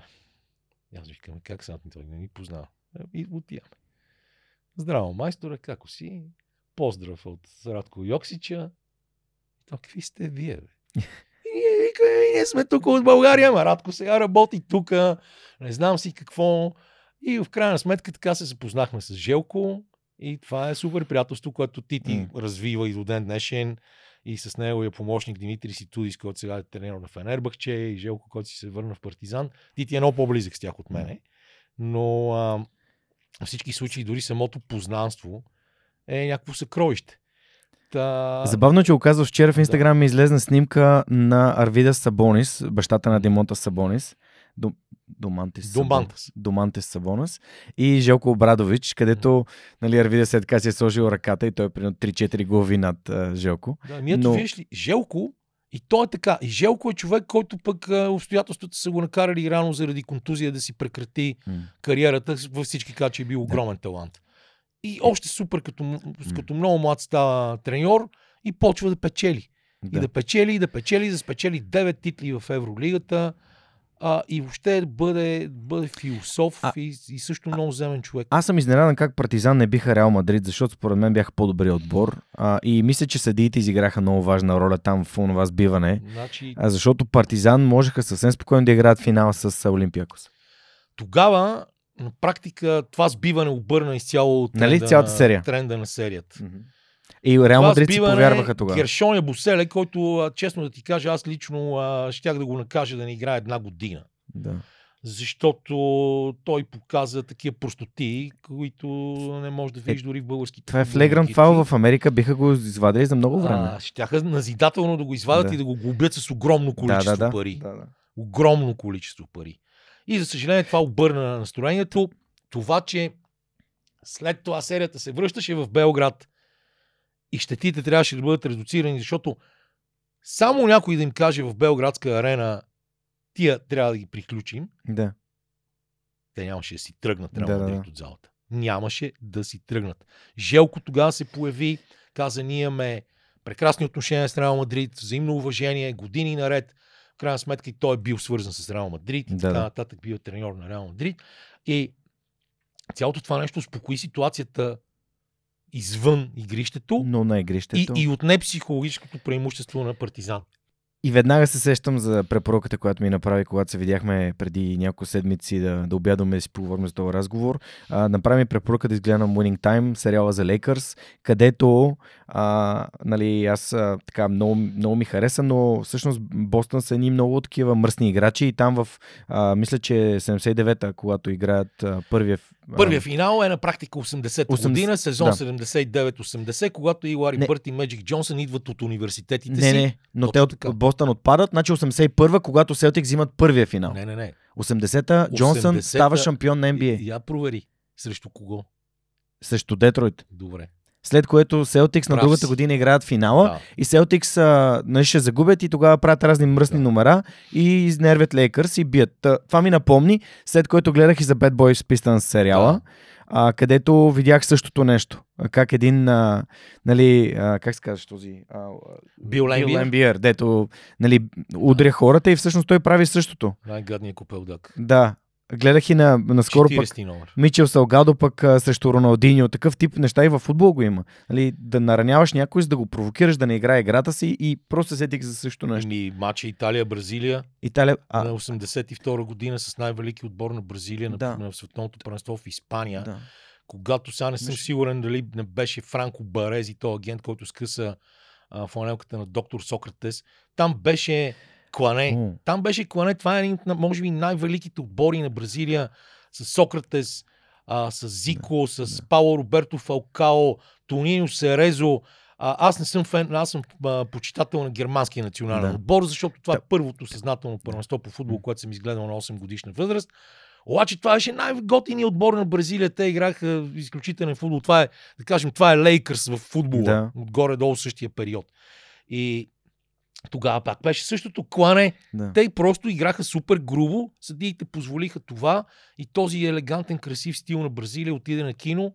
а, в случая под, под, подчинен на традиционната прагматичност на италианците, който никой някак да им се сърди за това. Уж, ужасно не се кефе на Франция, обаче съм гледал, мисля, че финала на Европейското 82 година, където а, мисля, че излиза а, Малдини, а, не, а, Сега ще ти кажа кой, кой излиза. Излиза Срещу Патрик Петър- Батистон също Петър Шма... срещу, Ханс, срещу а, срещу Петър не, не, Шумахер. чакай, не ме обърквай с имената, срещу Харалд, в скоби Тони Шумахер. Тони Шумахер. Точно така. Това е прочутата история, в която Патрик го с- Батистон попада Да. в болница с Да. много тежка травма Да. и всички от този момент нататък вече смятат иначе изключително симпатичния вратар на Германия, който беше много добър вратар Да, да, да, така. е. с елегантните си руси мустаци. Тогава беше много модерно да се носят мустаци. Пример не само Харал Чумахер, но също така и Руди Фьолер. Да. И той стана касапина, касапина на полуфинал. И то вратарят. Да.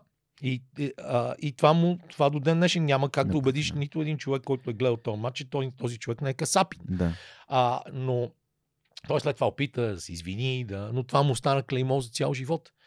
А, е, това са някакви спортни ситуации, които нещо ни а, отклониха от... А, Не, не, ма, почнахме от Желко Обрадович да. и минахме през партизани, стигнахме до почнахме- насилието в спорта. Почнахме от казармата, а, приятелствата от казармата, И боя. приятелствата от спорта, боя и също така как а, някакви случайни обстоятелства те създават някакви връзки, които ти никога не си очаквал. И, и изведнъж се събираш с хора, които си гледал само по телевизията и си ги смятал за свои идоли, а когато се събереш с тях, виждаш, че и те са Хора. и те душа носят, Да. да се вика. И, и, и обикновено, колкото повече си успял, толкова си по- по-свестен човек си. Това се вижда с не един и два примера. И сега да се върна с един пример от ските. Отивам М. за първи път на световно първенство по ски през 2005 година в Бормио. И ще ти дам пример с друга легенда в спорта. Това е прочутият Зидар от Флахал, О, Херминаторът. Херман Майер Херминатура, който се връща на световното първенство по ски в Борми от 2005 година, след това прочута а, контузия Падането с с падането с мотора, смазан глезен.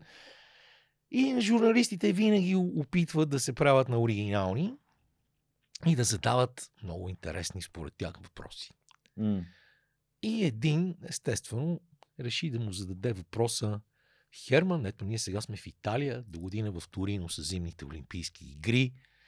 Какво мислиш, какво планираш за олимпийските игри?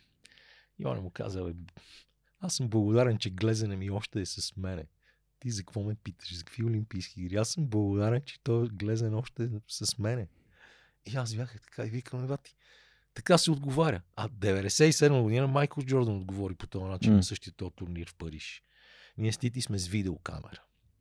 И аз му викам, Тити, да, ще снимам, че нали, снимал съм това, онова.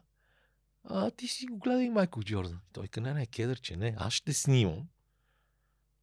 А ти ще слушаш, за да ми разкажеш всичко, което той е казал, защото Тити тогава не беше много близък с английския. Сега се справя чудесно. Ние с него имаме друга шега, че в момента, в който кацаме на територията на дадена страна, започваме да говорим езика й. Но това е друга тема.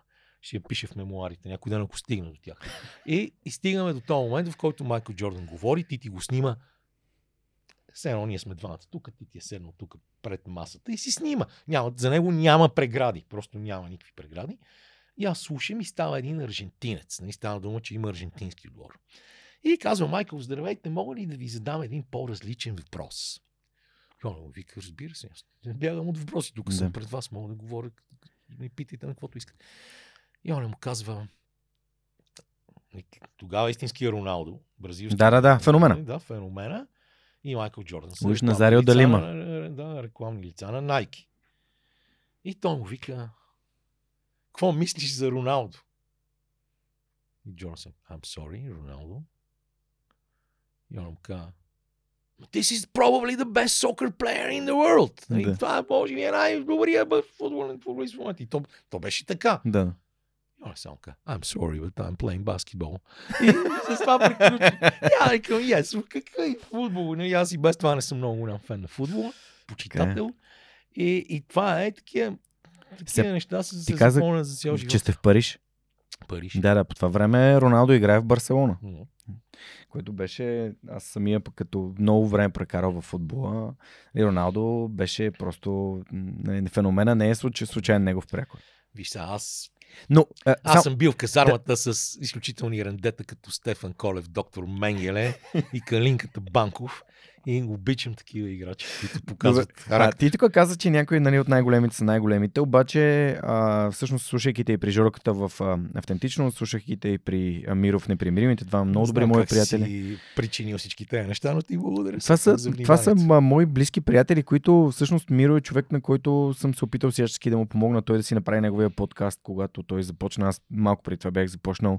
А Жорката е част от общността на свръхчовека, на, на дарителите, хора, които помагат на това, което правим в, в подкаста. Аз също съм му помагал. Мисля, че би трябвало да сте снимали в студиото на Екзархиосиф до, до банята. Честно ти кажа, вече не, Не си спомняш. Да. Както и да е. Та, всъщност там ти каза нещо друго за един друг а, А, точно там снимахме, да. То съвременен... тогава имахме някаква драма. Той, понеже той е много добро, много свестно момче, малко свито. И нещо, Те нещо, двамата не, са. нещо не стана. Ама видеото ли да ни тръгна, Да. пък стана само аудио. Нещо е така драма имаше, ама няма значение, беше супер. Да. Имаше много хубави книги, Да. а, в, там натрупани, ние си говорихме за тях и ако бяха се видели, щеше да, да е готино. Та, а, стана дума за Леброн, а, който е един а, феномен на, на баскетбол от, като, Повече от като феномен, атлет. значи. Значи той е... А, аз дори не... Той е, е олицетворение на името на твоето предаване. Да. Можеш спокойно да използваш Ами- неговата фигура като свръхатлет в този смисъл. Той е свръхатлет, но Уау. същевременно много напомня и а, нали, Кристиано, заради това, че той не е най-талантливия, обаче всъщност е може би най-отдадения на футбола атлет. Като а, физически качества, самия факт, че на 38-9 нали, е на това ниво и двамата са на 38, мисля. Та, а, всъщност ти разказа история, където а, с, а, отивате да, Да, това е в Пекин. в Пекин на Олимпиадата и те си стрелят с Дуейн Уейт и всъщност казват на журналистите. Те нали? орига... Не, не, на журналистите. Точно конкретно Той каза на нашата Дуейн Уейт. Методи. Василев, Манченко, Камен Цветанов, Алипиев и знаменития оператор Николай Толстоев Балкански. Казвам спе- специално не заради а, това, че в затвора е приятел да се използват 3-4 имена, Да. а защото бащините имена на тези тримата, които ти изброявам, значат много. Да кажем, Толстой а, Балкански, бащата на Коко Балкански, а, беше дълго време изключително добър оператор в телевизията, част от кореспондентския пункт на българската телевизия в Париж М. по времената на соца и така нататък. И просто затова ги казвам ти Да. имена. Но той на нас ни каза, той на практика на никого не даде А, интервю. окей. Но ние бяхме хората, дето непрекъснато му казвахме, айде, айде. И той не комуникираше с нас. Той си говореше с Дуейн Уейт и каза Дуейн Уейт, tell these guys to fuck off. А, и просто тази история съм сигурно много пъти съм я разказвал, но мен тя ме накара да, да, да си а, разваля личното отношение към Леброн Джеймс, за когото на практика аз знаех от Иво още Да. като, Като гимназист. Мгм. още преди Иво да отиде да го гледа в гимназиален матч, предаван по националната телевизия, първият такъв ги- гимназиален матч в историята на Америка в Ейкрън, Охайо. А, и аз дори тогава в чата на Дирбеге се казах Леброн. М. И всички ме питаха какво значи това. И аз им казах, скоро ще разберете какво означава това. И за съжаление тази лична среща през Да. 2008 година малко ми пречупи отношението към него, но това не означава, че аз не уважавам Леброн Джеймс, че не му свалям шапка за всичко, което прави, за това, че е превърнал тялото си в храм подобно на Том Брейди и продължава на тази Том възраст Бреди е велик. да бъде съвършен атлет, който се пази от контузии. Затова, че онзи ден само стана MVP на първия такъв in-season tournament, който ние го, му казваме по-лесно да се разбира турнира за купата на NBA и че продължава да е хранен от амбицията да печели. Единственото, което е, ми създава на мен е проблем, е, че той още отдавна беше наречен от много хора The Self-Proclaimed King, т.е. човек, който сам се е обявил за крал. Да, да. А, и това, че той иска, той жадува да бъде признат за най-великия за всички времена, т.е. липсва му малко от тази дори а, задължителна скромност. да. Дори да не си толкова скромен, дори да си най-големия алфа и искаш да излезеш и да ревеш, удряйки Да. се в гърдите, малко да го потисне това его, но това не пречи това да бъде един от най-големите за всички времена.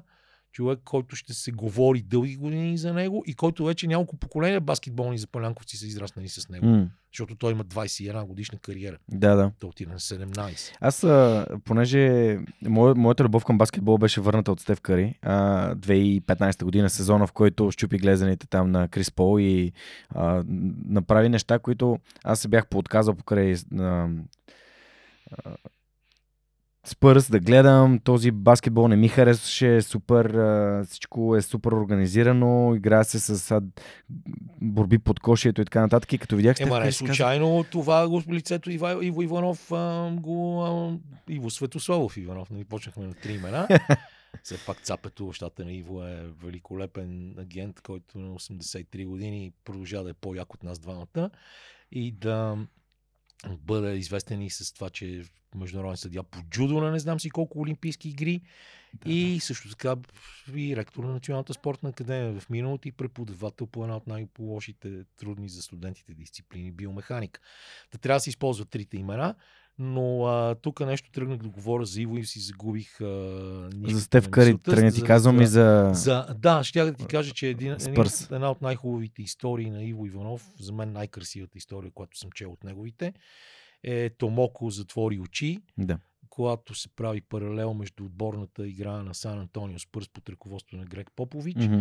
и изпълнението, мисля, на петата симфония на Малер от Кралския оркестър на Нидерландия, в чийто концертмайстор е Веско Панталеев Ешкенази. Това е една от най-красивите му истории и Грег Попович заслужава такава история. Мгм. Нищо, че на тебе този толкова организиран баскетбол не ти е Просто не ми харесваше, но, но Стев Кари много ме впечатли, защото аз като дете, като ученик съм събирал, имаше ни картички, NBA картички, в които си спомням, помня Дел Кари и всъщност като разбрах, че това е сина му, Георги Глушков, кой друг българин има такава картичка? Кой друг такъв българин има такава кой, картичка. Да, кой българин има такава картичка? Не знам дали няма паза някъде вкъщи. Ами, Мацката от международния отдел на телевизията, когато преговаряше за правата на NBA в началото на 90-те години, когато 92 година, благодарение на Диков и инициативата на Методи Иванченко, NBA дойде в ам, ефира на Ефир 2, малко тавтология. А, тя се казва Снежанка Карабашева. До ден днешен, въпреки че скоро се пенсионира, работи и адски много помага точно в тия неща с правата в телевизията. И аз имах картичка на Снежето тези трейдинг картс на NBA. Така че това е да знаете нещо, което не знаете, да ни- никога не сте чували, няма откъде да го чуете. да. А, та Стев Кари и въобще Golden State Warriors с отбора, който на мен ми напомня 80-тарския баскетбол в Националната баскетболна асоциация. А, и мен също са ми любими отбора в последните години. Не вървят добре и този и миналия сезон нещо куца в там системата. Трябва да има някакво освежаване. Клей Томсън не можа да се върне М. в същата си След сила. да. А, Стеф вече го понаучиха. Много хора започнаха да играят като него. А, и ние със Иво, това сме си говорили един път, как а, хората, които са ни били идоли, кажем като Майкъл Джордан и Стеф Къри, които определено променят баскетбола, понякога го променят в не точно най-добрата посока, защото сега всички пукат тройки от 12 метра и си мислят, че това е съвършенството в играта. Или пък всички гледат да имат някакви много силни индивидуални показатели. И като контрапункт на това, което ти каза, нека да припомним на хората, които ни гледат, че Европейското първенство през миналата година в Германия и Световното първенство тази година в Япония, Индонезия и Филипините беше спечелено от отбори, които играят именно борен Да. баскетбол. Словения и Германия. Не. А, Испания. Испания и и Германия. Германия. Да. Словения отпаднаха, защото разчитаха прекалено много на Лука. Дончич. Опита се да изпонтира Клемен Да. Препелич. Едни три фала на, в един там матч от елиминациите, вече не си спомням, че беше Да. на четвърт финал. Да, да, отпаднаха. Точно на четвърт финал беше Марто Хорозов. Не му го даде този фал. В резултат на което Марто Хорозов, който ни е най-добрият съдия, и отдавна не сме имали такъв съдия, който познава добре играта като, като М. баскетболист, не отиде да свири минимум полуфинал, поради простата причина, че той това стана пред него Да. и единственото решение в този случай беше просто да, това е фал, само че ти не го даваш процеса на стрелба, има нарушение, има докосване, даваш два наказателни удара А не три. и матчът свършва, Да. а ти не даваш нищо. Не даваш нищо. Но Да. както и да е. Но важното тук акцентът е в това, че само само тия две първенства, дори ако щеш, напомниха на целия свят, че баскетбол все още е колективен. Да, да, да, да. Така е. Германците Колективен попиляха спорт. всички. И канадците, и американците попиляха по пътя. Така че това е колективен спорт. И въпреки, че се Къри беше треньор на, на, на САЩ, което... Стив Кър. А, Стив Кър, извинявам. Защо? Треньора на Стев Кър Лапсус, Стив Кър. лапсус. Да, Извинявам се. нищо са. Неговата история, между другото, е много интересна, като човек, който пък има много високи оценки. Баща му е дипломат, а, нали, бива убит от, а, при терористична атака. А, и всъщност той става част от а, нали, Булс и шампион с Булс и с Сан Антонио Спърс последствие. Става част от Булс, където Майкъл Джордан му бие шамари и той обаче смята това като а, урок.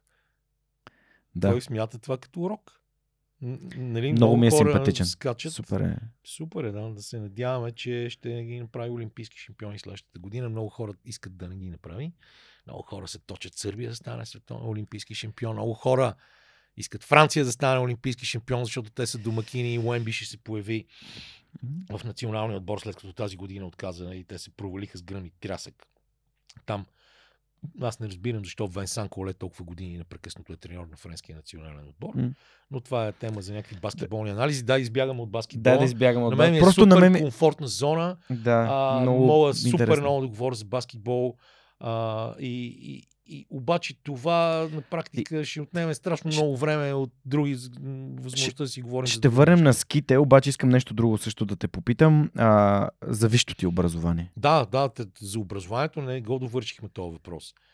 А, и тук пак има някакви неща, които са, ми, са били в моята глава от много ранна детска възраст. И това, сега някой като ми вика, а, ти си е бил, а, нали, черпил си от плюсовете на социализма, а пък сега си такъв антикомунист. И не знам как да го обясня. Може би ще се върна пак към Олимпийските игри през 72 в Мюнхен в резултат на което братя Липиви се здобиха с гаваемо колело, касетофон Philips, радиокасетофон Philips, дънки, джинси и всякакви такива играчки, разни пистолети и неща, които бяха от прогнилия запад. И някак си там още, ние като че ли започнахме да усещаме, че нещо тук не е много наред. Благодарение на пътуванията на баща ни, които ни бяха малки прозорчета към света. М. След което в училище, а, като влизах при тебе, ти слушаше нещо, в което пак говорех за това. Ние имахме много съученици във въпросното 133-то училище, чието родители бяха партийни функционери. Нормално руското училище. А, и, и в крайна сметка, доста от тези хора са много свестни хора, тези деца на партийни функционери, някои от тях са ни приятели и до ден днешен и не сме се делили по такава, по такава схема. А, но, да кажем, покойния вече е Георги Башикаров, чийто баща Петър Башикаров беше търговски представител в Япония или нещо такова. А, в апартамента, в който те живееха на улица Петко Енев, сега кричим, който по някакво стечение на съдбата живее на 250 метра по диагонал от този апартамент вече 15 години. И отивахме в тях и виждахме невероятната уредба. Тогава разбрахме какво е Акай, какво е Тошиба. Тогава разбрахме, аз бях разбрал преди това от един хайфист, мой съсед, но много хора от нас видяха за първи път такива неща. И тази, това, това докосване до прогнилия Запад или Крайслера, който караше бащата, а, един приятел на баща ми, който също беше дипломат и в който миришеше невероятно. Всичките тия неща на мене са започвали да ме карат да си мисля, че тук нещата не са много окей. И в един момент, вече като късен тинейджър, преди да завърши училище, както споменахме, не че се хваля с това, но е факт, не бях кой знае колко добър ученик, аз бях влязъл в някаква идея, че тук нищо няма да се оправи. Някакъв, някакъв нихилизъм беше обзел и докато моите съученици си говориха какво ще кандидатстват, аз казах, че няма да уча. Аз казах, че няма да уча, защото няма перспектива. М. Не съм си мислил, че да кажем някой може да ме прати да учи в чужбина през 84-та или 86-та година. И така се развиха нещата, че аз си казах, аз тук ще играя баскетбол, докато разбера, че не ставам за баскетбол, както пак преди малко стана ясно. И аз се бях отказал да уча. И в крайна сметка, доста по-късно, а, влязох задочно в Националната спортна академия и влязох с джиу-джитсу, между другото, макар че аз исках да се занимавам с баскетбол и се прехвърлих на втората година. И в един момент го зарязах. Имахме един такъв също интересен вътрешен проблем. Ние бяхме с много хора, някои от които, за съжаление, също не са живи, като Спас Натов, страхотен български баскетболист и супер добър човек и много близък наш приятел. А, Даниел Димитров, който сега се намира някъде по морето с жена си Илияна. Ерик Радев, който искаше да учи медицина, започна да учи медицина, в крайна сметка стигна и той до НСА и сега ски учител в Боровец. И много такива готини баскетболисти се събрахме вече втората година заедно и ни преподаваше най-добрият човек на света, Васил Пелтеков, дедо Васо, който също почина, но той поне си живя достойно живота дълги години. И бе, той е наистина най-добрият човек на света. И той толкова мило се държеше с нас, толкова добре всичко се, работеше с него. И в един момент те казаха ми, ние ще го пенсионираме дедо Васо и ще дойде един друг преподавател. Няма да му казвам името, всички, които са учили там баскетбол знаят кой е. И той започна да изстроява. Той искаше да разбере, да, да, ни, да ни даде да разберем как предишният ни преподавател не става за нищо и как той става, как разбира много повече. И, и полека-лека там започнаха да отпадат част от тия хора. Те просто не искаха да влизат. Той ни даше контролни и ние демонстративно ставахме и си излизахме, не ги попълвахме тия контролни всички. И в един момент трябва да се вземе подпис, да се завери семестъра и в крайна сметка да се изкара тази година. И той не дава подпис. Не, и ти, и ти отиваш и си принуден да направиш контролното. И същия ден аз трябваше да хода на някакъв баскетболен матч в Племен, който също е много странна история, защото ме викна Сашо Йовков, който тогава искаше да коментира и баскетбол. И ме викна, ушким да коментираме заедно и цял матч не ми даде ми думата. Малко като в winning time. Да. И тогава аз бързах да пътувам и казах ми, че аз в крайна сметка трябва да го завърши това и трябва да си взема подпис и трябва да избутам годината. И направих това контролно, станах, демонстративно го оставих и, си, и тръгнах да излизам. И в този момент си чух гласа и той каза, ела, ела, върни се, нали? Колега, върнете се. И аз се върнах. И той ми каза, да, ето, дайте си книжката, був подпис пред всички. И много ви моля, следващия път използвайте повече специфична баскетболна терминология. Мисля, то, точно този педагогически опит е, не работеше в тази група от хора. И полека-лека така с някакви заяждания, остатъците от соца още сериозно вървяха, т.е. че могат да те командват и така нататък и така нататък. И лека по лека аз започнах да изоставам с няколко изпита, завърших си, заверих си всички семестри и за да се явя на, на държавен изпит или да пише дипломна работа, просто трябваше да залегна над учебниците и да мога да си взема тези изпити, които ни бяха останали. Само, че в този момент се роди дъщеря ми, в този момент аз правих някаква кариера в телевизията, а, освен това трябваше да си изкарват и пари и освен това, признавам си в контекста на всичко, което ти казах, че не бях убеден колко дипломата за треньор по баскетбол ще ни помогне в работата, която върши тогава. И започнах да го изоставам, да го изоставам. Те годините се трупаха. Стигна се там до периода някъде 2010-2011, когато евентуално трябваше да смена Манченко като шеф на спорта, но заради висшето образование това не можеше да стане. Аз казах, аз ще завърши до края на годината. И след това се замислих и си казах, ми аз първо не съм сигурен, че мога да бъда по-добър шеф на спорта от Манченко. И второ, ако стана шеф, аз ще си загуба не само ще изгубя нещата, които възможността да правя, защото ще бъда затрупан с административна работа, но по някакъв начин ще му забие нож и на него в гърба, въпреки че това не беше период, в който бяхме в отлични отношения, каквито, в каквито сме в момента. И си ги казах всичките тия неща и не завърших. Mm. Не отидох. И вече всичко стана преди 4 години, когато се амбицирах жестоко, след като а, нещата бяха изкарани по този начин, че аз едва ли не съм някакъв некомпетентен тъпанар, който благодарение на връзките си за това, че, е, и за това, че е близък до умно красивите, е получил а, правото да изпълнява позиция, за която няма образователен ценз. Всички знаят, че това не е така, че никога не съм го крил, никога, ама никога не съм mm. казвал някъде, аз съм завършил с Урбоната, при положение, че не съм завършил Националната спортна академия. И тогава се ядосах. И тогава, да се повторя пак, ще кажа, че срещнах изключително отношение от хората в Националната спортна академия, за което ще им бъда благодарен до живот. Защото аз си мислех, отново притес... страшно доза притеснение, как хайделберски студент се завръща в своята алма мата и всички му се смеят. И аз получих брилянтно отношение и това е един от малкото пъти, в които съм си казвал, явно е имало смисъл толкова години да го работя това. Mm.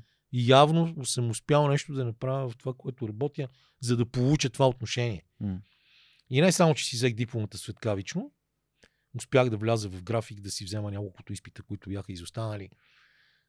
И след това да се ява в а, сесията, която предстоеше за държавен изпит.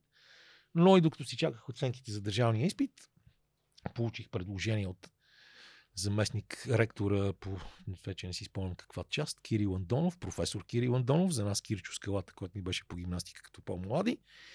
И той каза, аз имам магистърска програма, що не дойдеш при мен? И аз му казах, нека да я погледна, хареса ми, отидох. И за една година взех две дипломи, като тази втората от магистърската програма е първата в живота ми след трети клас, в която има само шестици отгоре до долу. И така с образованието, аз не искам да казвам на хората да не учат.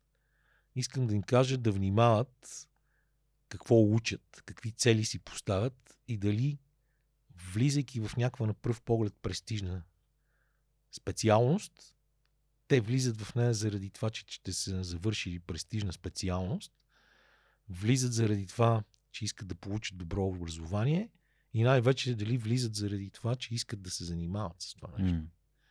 Защото българското висше образование е пълно с толкова много парадокси на хора, които са завършили какво ли не, пък се занимават с съвсем други неща. И в крайна, дипломата, в крайна сметка дипломата не е чак толкова важна. Ако не вярвате, а, питайте, да кажем, Стив Джобс. Аз Не може да го питате, ще го видите в друга вселена, друго измерение някой ден. може през някой ден изкуствен интелект да даде възможност да се задаваме такива въпроси на Стив Джобс. А, аз съм завършил бакалавър и магистър економика на транспорта.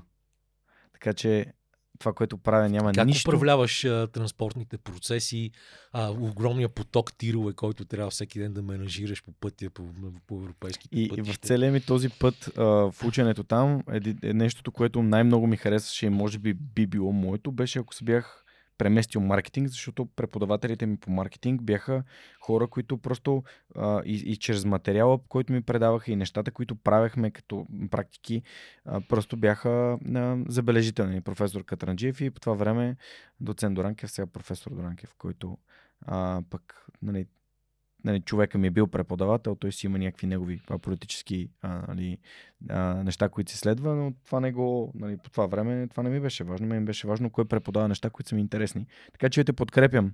Нали, да, да влезеш, за да имаш диплома по нещо, не те прави а, компетентен, не те прави нищо повече от а, някой, който просто има диплома. А моята диплома от УНСС е използвана един единствен път, когато трябваше да отида да живея и да работя в Германия. Това е един единствен път в целия ми живот. Аз не знам дали моите някога ще ги използвам за каквото и да било. Не. Освен... Имах по едно време идеята да ги залепя на вратата на кабинета на 10 етаж, където се помещава генералния директор на Българската национална телевизия и след това разбрах колко тъпо е това. И че така демонстрация не е нужна никому. А, защото в крайна сметка те две дипломи на мен са ми лично удовлетворение. Видях, че може да се учи. И на 50 и години, тогава 53 и 54, сега 57 и че в крайна сметка не е срамно и че в крайна сметка можеш да, да затвориш някакъв етап от живота си, който е висял през цялото време. И така по същия начин, понеже сигурно няма начин да не ме питаш и за това, което стана преди няколко седмици, т.е. цялата история около БНТ. Така гледам и на спечеленото си дело срещу БНТ. Искам да го забравя бързо, да го оставя зад гърба си. А, но знаех, че това е нещо, което трябва да свърша, защото има много важни неща на този свят. Те са по-важни и от дипломите, и от постовете, които заемаш, и от кариерата, и от парите, които печелиш. И това са собственото ти име, начинът по който ти си пазиш името и съответно свързано с това веднага и достоинството. Защото не можеш да позволяваш достоинството ти да бъде потъпкано и изпратено в кълта, заради това, че цялото това нещо се е превърнало в медийна сензация по съвсем ясни медийни механизми, свързани с така наречените услужливи медии, които първо изкарват това нещо. И второ, защото е по-хубаво да действаш, отколкото да говориш. И сигурно много колеги ми се сърдят, че тогава през 2019 година аз казах, че няма да говоря, защото бях сигурно в състояние да изсипя тонове помия върху българската национална телевизия. Аз не искам. поради простата причина, че М. на практика кедъра се дължи в голяма степен и на това, че е получил тези възможности в българската национална телевизия. И, и, но исках да покажа и на хората в телевизията, които са склонни да си навеждат главите, че цялото това нещо, което направиха с нас, защото не съм аз самичък М. в тези там години 2018-2019, а, не трябва да бъде преглъщано, а човек трябва да се бори за, за достоинството си и дори да се налага да води почти 4 годишна битка в съда.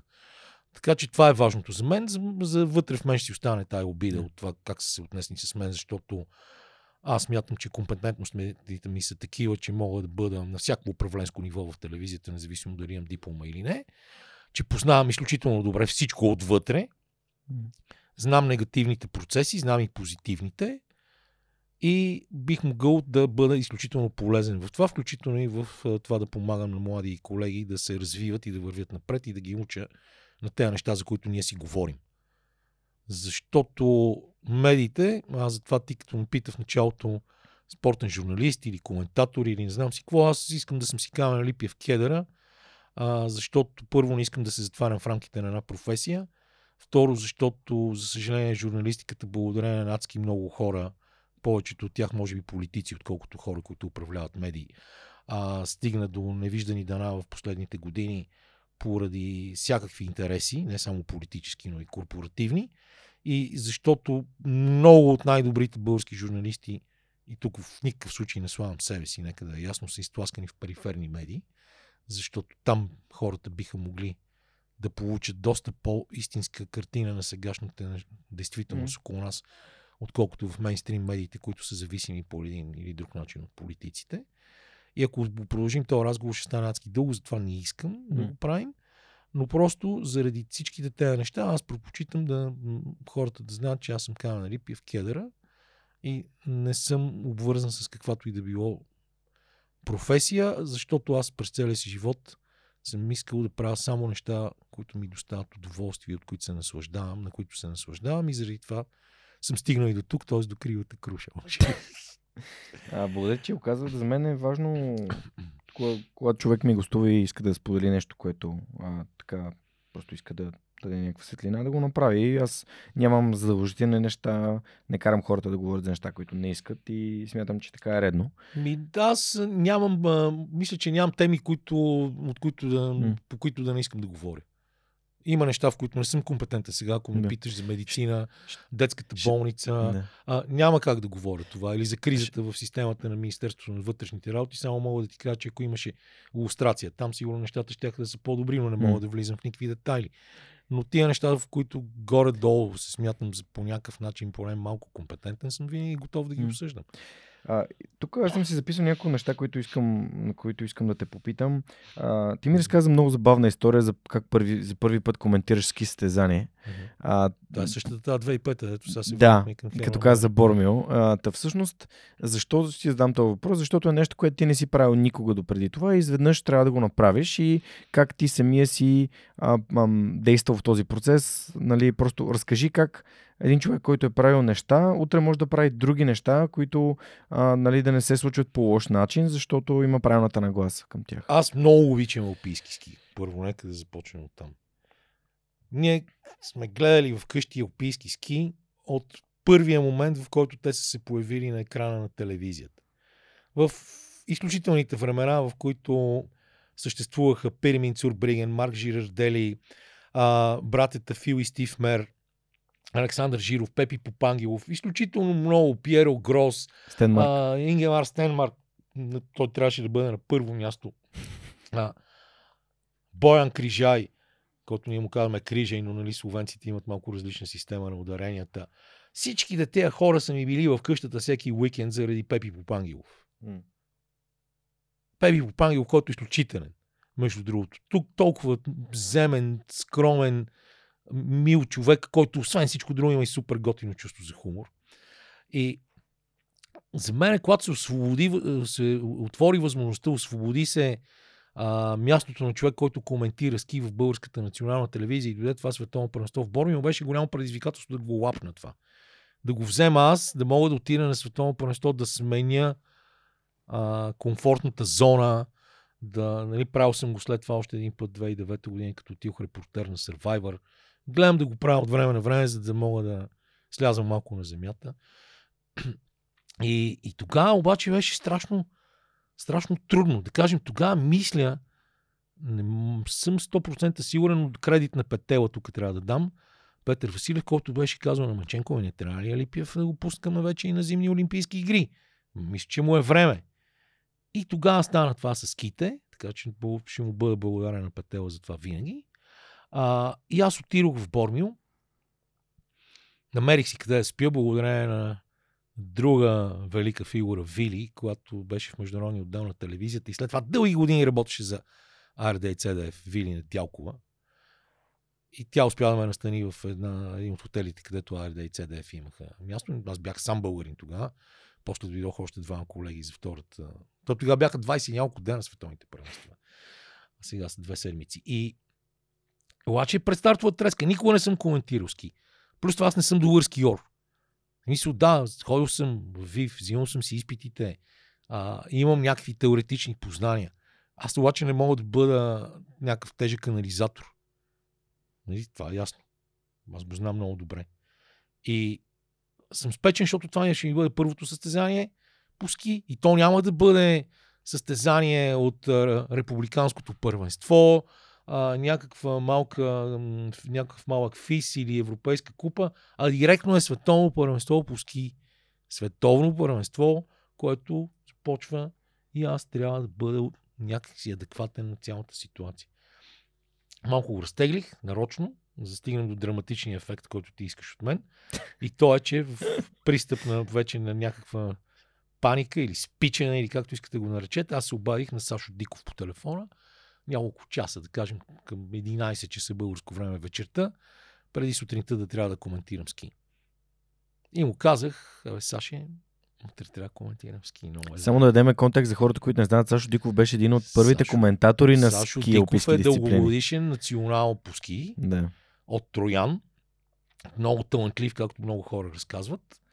А, много хора казват, че той малко така лекичко е попаднал под а, ударите на семейство Поп Ангело, но аз казвам, че Пепи трябва да бъде абсолютна легенда. Всички такива неща за методите на баща му да бъдат забравени, т.е. да не пада никаква сянка върху името на Пепи. И страхотен скиор, човек, който идва в телевизията и който започва да коментира ски. По покана тогава идва в телевизията на Иван Славков. И естествено тогава в този момент той е най-опитният коментатор по ски в България. Сега парадоксално или не, аз изкарах едни към 14 сезона и аз не съм, нямам малко опит. И Саник Ибришимов е супер, така че чапка и за него сваляме. А, и, и тогава аз му казах, страшно съм се притеснил, не знам какво ще правя, никога не съм го правил, ужас ми е, не знам, тук ще се изложа. И той само ми каза, а, Кер, че ти ще се справиш, аз знам. Няма проблем. Само моля ти се, не казвай кой колко бързо кара, преди да видиш междинното време. Защото там и Франц Кламер се е дънил. Франц Кламер съвсем скоро стана сега ще ви излъжа дали на 70, мисля, че на 70 години, световен шампион, 25 победи световната купа, един от най-добрите спускачи за всички времена и в последствие той е коментатор. Защото нормално е добрият скиор да стане коментатор, добрият баскетболист да стане баскетболен коментатор. Това е световна практика. При нас, за съжаление, не много често се получава. Mm. Първо, защото спортната журналистика не носи пари, за съжаление. Тук не се уважава толкова труд на коментаторите. Супер дълга тема, която сега, ако започна, ще обидя много хора, но а, високо квалифициран труд се плаща доста ниско. Само това мога да кажа. И трябва да правиш страшно много часове, за да можеш да, да се изхранваш, да се изхранваш добре. Ако си на свободна практика. Та, много хора правят това по света, но връщаме се на Сашо Диков. Той ми каза тия неща. Аз съм го запомнил този урок до ден днешен и не спекулирам с познанията си. Правил съм го съвсем умишлено на а, зимните олимпийски игри в Торино, когато се спускаше Кале Паландър на един гигантски слалом. И аз го виждах, че кара много зле. Прави много неща, беше бавен, караше с грешки. Той е много добър гигантист. И аз си позволих да кажа, че ги е направил тия грешки и казах, аз сега да видим дали разбирам от ски. И той излезе първи, Обаче след него имаше да се спускат още 10-15 души, които го биха като куче след това. А, обаче той завърши и излезе с първо време. И аз казах, ето, виждате, че нищо не разбирам от ски. Което, извинявам, а си говорихме за самоирония Точно и мисля, така. че това е супер готино. Да, да, точно така. Това е ултимативната форма да... Това е супер готино. Да. Обаче, ако, ако аудиторията не е склонна само да ти се надсмива и да каже, е, бе, ние го знахме и без това, че той е пълен нещастник, его той си призна сам сега. Нали? Супер тъпо е, обаче това е факт. да. И, и, и те затова казват, внимавай какво казваш. Ама ако внимаваш непрекъснато какво говориш, влизаш в предпоставката само да предполагаш нещо, което а, коментаторите на Евроспорт, да кажем, преди Олимпийските игри в Токио получих едно такова, в което беше never propose. Това, Да. това е там изискване при тях. да. И, и в крайна сметка ти си там, за да бъдеш по някакъв начин водача на хората към спорт, който те може би не познават толкова добре, колкото те, макар че 100% има една група зрители, О. които го разбира повече от теб. Със И това не трябва да го забравяш. Така е. И, и в крайна сметка ти ако внимаваш през цялото време какво говориш, само предполагаш, а, може би гол, може би засада, може би не знам си какво, ами тогава ти влизаш и също така, ако непрекъснато, вместо да говориш за това, което става на терена, а, си се подготвил с една книга с статистика и замерваш хората с това как Уест Хем са спечелили а, матч срещу а, а, Норич през а, 1948 година на същия ден с 3 на 1, след като еди какво си е станало, докато долу има дуспа, да кажем. А, в тия всичките моменти ти се превръщаш в някакъв робот, а, хората няма как да те запомнят, защото за да те запомнят в каквото и да било, ти трябва да имаш твой стил, твой облик, коментаторски или, или а, редакторски, или а, mm. продавач на баничка и шофьор на трамвай, а, т.е. ватман, пардон. И във всички тези случаи ти, ти губиш себе си, когато си ги правиш тия неща. Пак се връщаме към това. Тоест предпочитам да кажа, че нищо не разбирам от ски, защото аз знам, че не разбирам чак толкова много от ски, колкото да кажем разбира Люк Алфон или а, някой друг от коментаторите, а, чай, че забравих името на... А, Ник Фелоус. Ник Фелоус, който е най-популярният британски коментатор гласа на Евроспорт и той се занимава с ски и така нататък. И той е еталон за много, както Дейвид Голдстром на ски с северни дисциплини дълго време беше и на штанги, защото той управляваше и процесите свързани с отразяването на европейските първенства по вдигане на тежести. Така и Ник Фелоус. Това са златни символични гласове, а, или пък да кажем Владимир Гомелски в Русия, които дори понякога да усещаш, че са влезли в схема. Да кажем схемата, по която Ери Мария Ремарк е написал повечето от книгите си. Те са общо написани доста схематично, като ги прочетеш като рамки. тинейджър, са супер красиви. М. След това виждаш, че той малко използва едни шаблони. И, и много от коментаторите си играят с тия шаблони, особено от англоговорящите. Обаче ти трябва първо да влезеш в техните обувки, да видиш те какво правят, да видиш дали това работи добре за теб и ти би могъл да използваш нещо от него и съответно след това да решиш, че можеш да ги съдиш. И да кажеш, ама ето Ник го повтаря едно и също. Повтаря едно и също, батко, ама той е там и Международната федерация по ски го кани да модерира всичките им събития, т.е. той е име и ти каквото и да си говориш за него, ти няма си Ник Фейлс. Ти ще си останеш този пич, да си коментира от кабинката в Левски Г на Евроспорт, в, Макс, в Герман на Макс Спорт и до летището в новата сграда на нова телевизия, в нова телевизия. Или в БНТ, в АПБ 1. Ние имаме с не да гледаме много Формула 1 и гледаме го през, а, през Формула 1 TV, през апликацията. И тя там се гледаме само Мартин Брандъл. В смисъл гледаме международния превод. Не, то има няколко вървят Да. паралелни Те пре... предлагат много избор, да. Много избори има и дори на коментатори може да, да, да, да си избереш нали, хора, Ами които да. слушаш. Така че нали, напълно те разбирам. Макар, че честно казвам, аз няма, не бих слушал инженер Мартин Брандо, т.е. няма да не бих слушал Мартин Брандо, бих слушал инженер Иван Тенчев. И ще ти М. обясня защо. Защото той човек толкова много разбира, Да, да. че уния са им падали капите там още при първите му изяви, М. когато ходеха по а, разни реклами на цигари, а, да ходят, ходиха във Формула 1 с Ричи, Бог да го прости. А, Иван Тенчев, като тогава човек, който сам дойде в телевизията, а, той трябва да ги разказва тези истории, но тази история с Иван Тенчев е велика. Това е самочувствието. Ричи, казва секретарката, абе търсите долу един човек а, на входа на телевизията. Обажда се там та от информация, така че е дошъл да го търси. Какъв е този човек? И не знам какъв е този човек. Обаче казва, че носи един куфър с литература за Формула 1. И речи, а, слиза долу. Къде си, бе? Е, аз съм тоя. Къде ти е куфара? И той му казва, ей, тука ми е куфара. Ей, тука. И той, той така, и така инженер Иван Тенчев е абсолютно явление, разбираш ли? Той е хиперкомпетентен, хващал ги е в а, издънки, т.е. в дезинформация на представяне на коли, така това е този двигател. Той казва, не, не, това е то от миналата година. Mm. Не, на мен е брато тия неща. Така че аз а, мисля, че ние имаме а, хора, които са на изключително ниво и, и е супер това. И между другото, точно свързано с това, за тази литература, аз няма да се уморя, това нарочно го повтарям. А, това е лафа, който баща ми е казал на Вера Маринова, когато тя го е питала преди много, много Да. години. Той ще те питам за менторството А, в да, професията. А, какво трябва на един човек за да бъде добър спортен коментатор? Отговор е същия. Ей, тук трябва да имаш кладенец. И това го разб- разбира. На мен той никога не ми го е казал. Той не доживя мен да ме види в тая роля на човек, който има самочувствие да прави това. Аз отидох в спорта 92 година. Него 88 година го пенсионираха, защото той беше 40 години по-голям от мен. Пенсионираха го все пак на 63 години при пенсионна възраст 60, което си е някакво признание.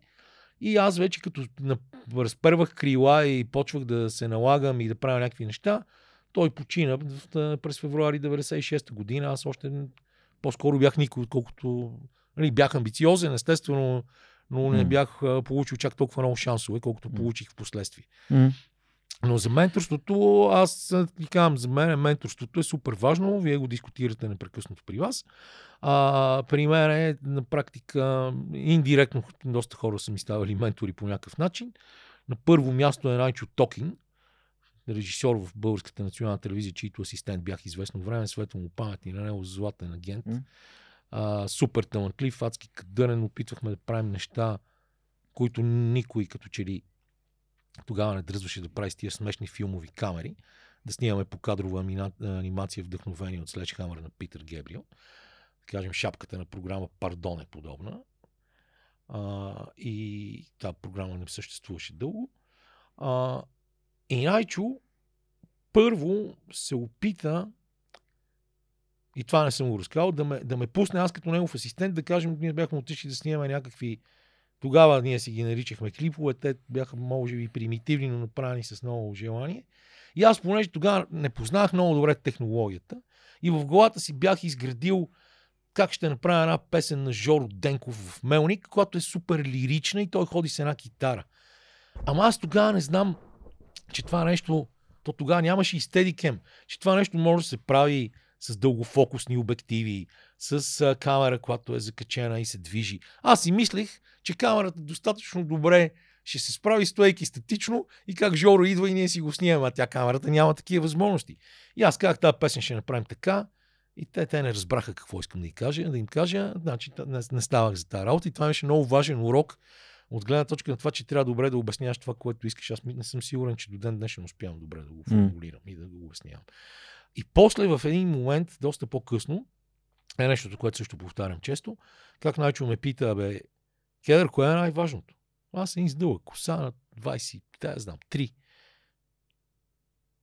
И аз му викам, е, важното е, виж колко готино си прекараме. Изкарваме добри кинти, ходим, снимаме неща, забавляваме се, компания, гаджета. И той ми вика, не, не. Важното е да си намериш готина работа, която ти харесва. И аз го разбрах това много повече, по- по-късно, когато ти каза как ми се е запалило състезателния дух 92 година. Когато другия ментор дойде на време и се Сашо Диков. И когато някой си позволява да говори за Сашо Диков лоши неща, аз съм готов да постъпа с него като Майк Тайсън и Вендер Холифилд. Поради простата причина, че ти трябва да познаваш този човек преди да го съдиш. И този човек е наистина изключителен човек, който продължава да се бори за каузите, в които вярва. Продължава вече, сега ще излъжам, мисля вече на 72 години а, с внучета и така нататък, да бъде активен журналист и да намира начин да се чепка в болезнените теми за обществото, да се рови в тях и да, да влиза в дълбочина в тях. И е човек, който никога не се е предавал. Той ме научи да пише текстове за новини. Много хора са сърдити на начина по който той ме е научил за тия текстове за новини. Но в, дори в късите текстове от 5-6 изречения, които трябва да бъдат изтракани за 25, 30, 40 секунди максимум, аз му носех текст, написан на пишеща машина, който е написан в традициите, да кажем, на вестник Народен спорт. Само точки, само сухо, сухо, сухо ще го запаля, то ще само спомени. И там пишеща машина, като напишеш текста, Няма правки. това той се мачка листа и се хвърля. И аз отивам му давам, и той. Това не е кедъра. Чш. Втори път, това не е кедъра. И аз в този момент започвах да се замислям, какво значи това не е кедъра? И съответно, разбрах какво значи какво това не е кедъра. Че в крайна сметка дори една щипчица сол трябва да има от тебе. Но в да е твоята сол. история. М. И се научих така да пиша текстове за новини. Впоследствие Милко Стоянов, за когото стана дума, че пишехме а, за спорт, американски спорт в, тогава на две места в стандарти 168 часа.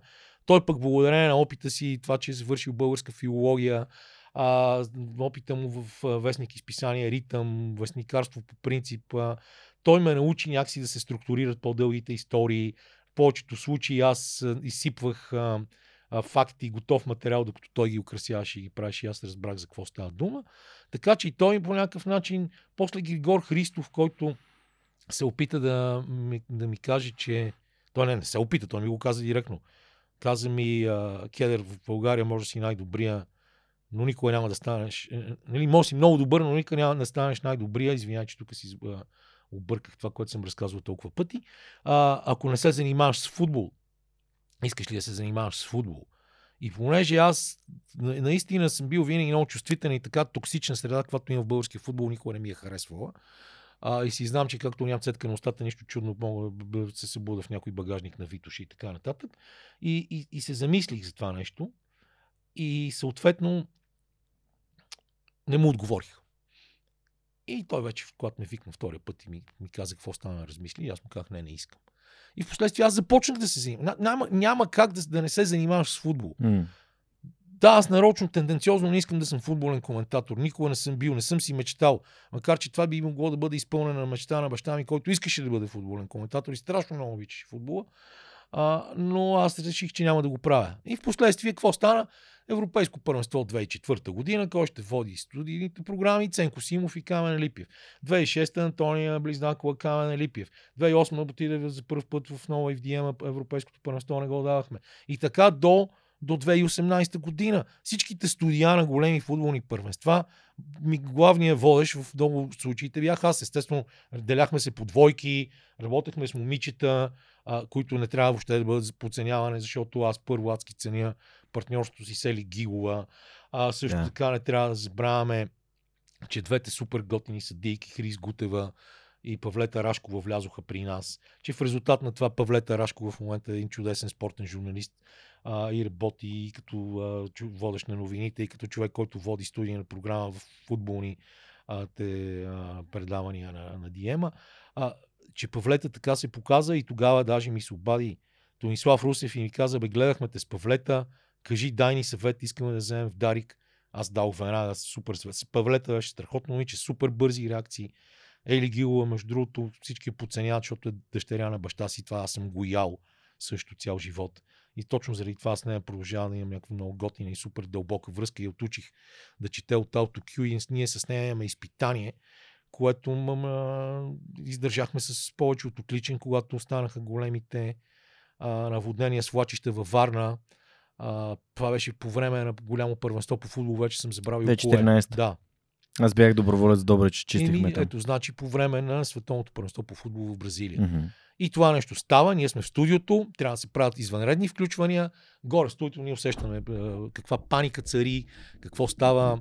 Идва Дови Чешмеджиева, супер добра наша приятелка до ден днешен, Да. нали, също един от хората, които най-много ценя в ден мина пред студиото, така само живее наблизо, а, да знаеш от мен. И а, просто а, тя казва това, сега трябва да го направим, ще справите вие. Само викам. И тя стоя горе, в един момент ни говореше. Имахме страшен късмет, че репортерката ни от Варна беше супер. Значи там тя беше абсолютен бетон. А и ние, без грам притеснение, все пак вече 2014 година имаме компютри, имаме интернет, имаме информация. а, се справихме с цялата тази задача и после телевизията една седмица говореше колко добре сме се справили. Не, ние просто си свършихме работата.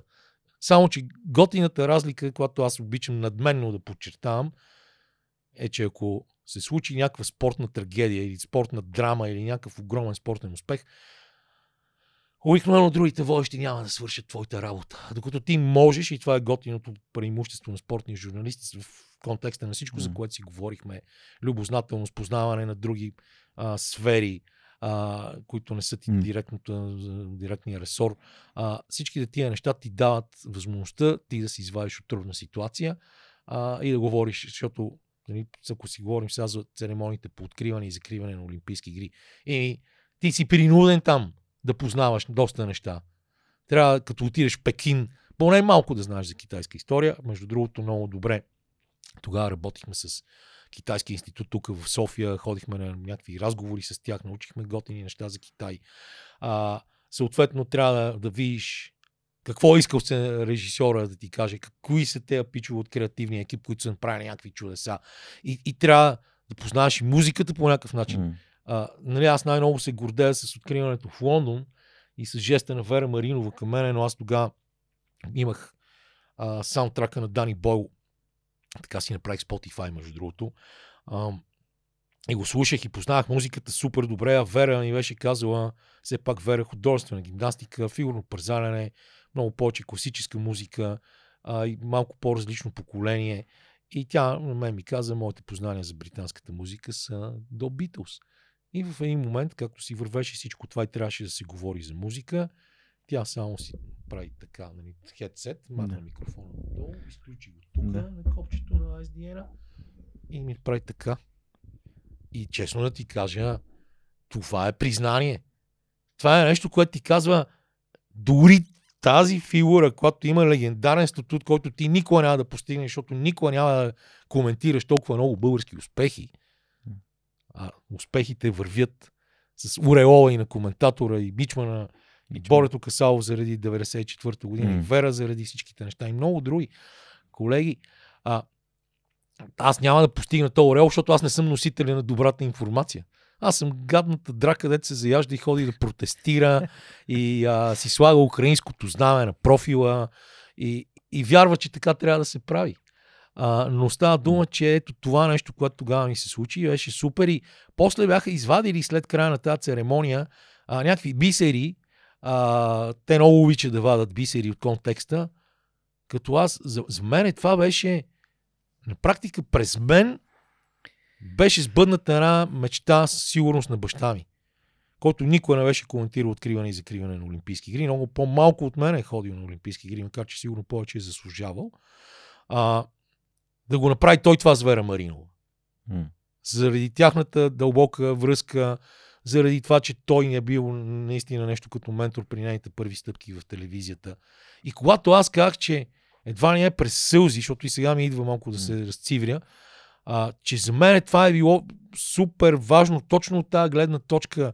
Ако щеш между поколенческата връзка в коментаторството, ако щеш сбъдването на мечта на баща ми да направи той нещо с Вера, а, това, че Вера е изключително интересен и готин и, и, и свесен човек и така нататък, цялото това нещо създава една готина симбиоза, която ти няма дори Нали, представи си, че си направил 3 часа и половина, 4 ефир и дори да не си го изразил по най- а, префинения и красив начин, в крайна сметка трябва да става ясно за какво послание става дума.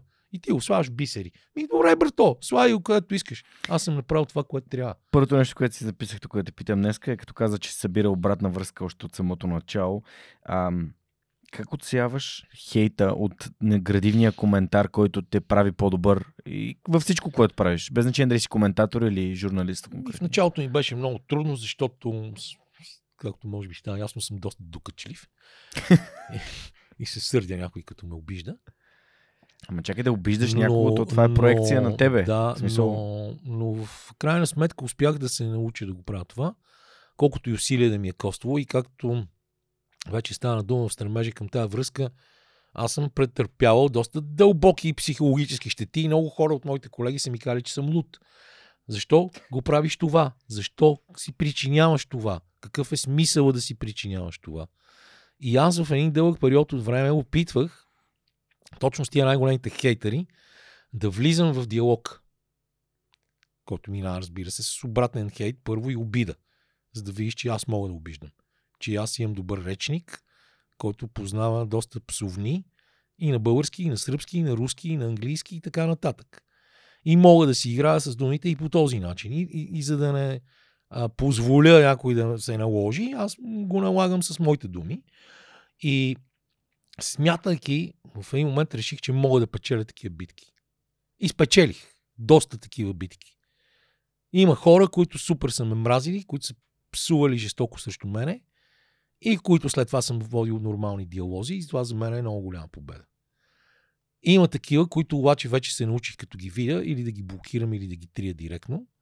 Защото да кажем, ето, има един, сега в момента един популярен пост, как а, Майк Браун казал след а, оня матч с Феникс, как Сашо Везенков започва да показва колко добър играч. И аз написах нещо от рода че той отдавна е показал колко е добър играч е и че просто единственото, което трябва да му се случи е да получава повече минути. И да кажем няколко десетки лайка, не много, кажем 40-50, един-два коментара и един Абе, махни то парцал от профила си, бе, нещастник. Парцал е украинското знаме. Да, аз имам, казвам го за втори път, както го правим това предаване, че имам украинското знаме на профила си. Сори, репорт, блок. Чао. Еми да. Нямам нерви вече да се занимавам с такива кретени. да, да. Защото те явно дълбоко не разбират картинката. Защото тях, на тях пропагандата им е изпила мозъка и в тия години, в които сега би трябвало младото поколение поне да разбира каква е глобалната картина М. и да вижда какви неща се случват около нас и елементарно да различават добро и зло. Ние тънем отново в някаква соцносталгия, преклонение пред братушките и само още дето не си слагаме портрети на Сталин. Все, ка- все пак нека напомним, че дядо ти комунист е пратен в Поморие, не е пратен на един остров Персин. Да, да, той е пратен, Нали? той е пратен в Поморие, той не е и бил той е пратен на... да работи, а не в трудов не е лагер. бил на лагер, но в крайна сметка аз ги виждам тия неща. Аз имам много хора, които са близки хора, които както са били а, деца на семейство от комунистически режим, така и деца на семейства, които са били репресирани и които са пращани по тези лагери. И, и, и аз съм си развил много ясно и отчетливо антикомунистическото чувство не заради идеалите на комунизма, защото все още не съм сигурен дали са останали хора от тия поколения, но тези хора, които наистина са вярвали в някаква красива идея за, за равенство и а, мир и братство и такива неща, която е толкова изродена. И това е едно от най-лошите неща, които могат да се случат на когото и да било, защото нали, представяме си страдалата България, дори приемаме термина турско робство, идва освобождението, идват светли млади умове, започва да се развива литература, изкуство, индустрия, образование. Хората, които започват да трупат пари, някои, които отпреди това са имали пари, започват да изпращат децата си да следват в чужбина. Тези деца се връщат в България. По този начин общия дух И културата на, на, на народа, който е предимно земеделски, започва да се издига, започва да се появяват някакви страхотни автори. Стига се до номинация за нали, до говорене за Нобелова награда за литература на Пенчо Словейков. Стига се до кръга мисъл, до някакви страхотни неща. Стига се до а, това съвременната музика, благодарение на Йосиф Ценков, да кажем, който имам, имам късмета да е бил приятел с баща ми, а пък аз да съм супер близък приятел с неговия внук Вили, да правят градска музика, да правят модерни неща, да се гледа модерно кино. И идва Втората световна война, свършва Втората световна война, чукат на вратата едни калпаци, а, едни ушанки и всякакви такива агенти, които идват и спиват спирта в Бургас, Умират. 38 там ли колко души умират и това са нашите освободители, които ни отмъкват архива, които ни отмъкват златото, на които плащаме не знам си колко неща и които ни окупират. За 45 години. Които ни окупират и които превръщат тази а, нация, в която а, започва да се зараждат супер много интересни неща, тя да просперира, да има индустрия, която да се сравнява с Чехия и с Германия и те взимат всичко. Ти Не историята те. на Пенчо Семов знаеш ли? М? Пенчо Семов, че говори ли Не. нещо? Не. Пенчо Семов е един от най-големите индустриалци в България, научен, наричан българския Рокфелер. Той започва с а, фабрика Успех да преработва различни кожи и става местния индустриалец, който не само а, нали, той самия няма деца, тъй като умират от туберкулоза, включително и съпругата му, и праща децата на своите работници в чужбина да се връщат и те а, да, да правят някакви неща. И в момента, в който идват на власт, всичко се национализира, а на, в неговата вила, която е там Габровския Балкан, а, неговото мото е труд, любов, постоянство. А, този човек е изтрит от- историята. Никой никога не е говорил за него. Ето за това говоря и аз в момента. Точно към това нещо вървях. Че всичките тези неща, дори ако щеш, аз не съм, нали, въпреки че съм кръстен се вода източно православен, аз съм по-скоро някакъв агностик. А, аз съм агностик също. Но, но въпреки това, ти изтриваш дори ролята на религията, М. която в случая пази някакъв морал на нацията, е помогнала на тази държава да се запази а, през тези пет века. Ти изтриваш и това. Носител на добродетелите. Запазваш църквата по някакъв начин и пращаш в нея агенти на държавна сигурност. Да ни е жив и здрав патриарха, че скоро беше болен, ама и той е агент на държавна сигурност. да. Той е Един от най-светлите, иначе от едно време образи неофит. Ти изкореняваш всичките възможни неща, в които хората могат да вярват и които да им дадат възможността те да се бутат напред по някакъв начин, защото частната собственост ти помага, ти искаш да имаш повече, обаче като имаш повече си кажеш, май този няма нищо, аз мога да му дам. Ти взимаш всичко, правиш всичко държавно, облагодетелстваш една клика хора, които стават а, по-привилегировани, отколкото аристокрацията при Луи 14 и съответно тези хора са и галоши, освен това. Те са тъпи, те са необразовани, като говорим вече наистина тук образованието и дори умението да четеш е супер важно. На тях им са, са им набити в главата пропагандните текстове на Москва, а, всичко за българо-съветската дружба и да вървим към социализма и социализъма, нали, и така нататък, да не говорим за а, конкретни хора. И всичко това, после сега вече в продължение на 33 години ни обясняват колко е било хубаво. 34. И разбираш ли, мрежи помагат ти за това. няма, да, няма как, няма как ти да, да си го живял това нещо, да знаеш колко е било важно баща ти да отиде в чужбина, за да си по-голям газар от своите съученици, защото нищо от това, което можеш да си купиш, не можеш да си го купиш тук. А, освен дънки, панака, ионика, вермона и така нататък, нали, нискокачествен ерзац, а, който има, че не можеш да отидеш до Петрич и до Синеморец, без да ти получиш открит лист, а, и че а, ако слушаш а, опадъчна музика и носиш дълга коса, ще не правят на, на нищо, нали?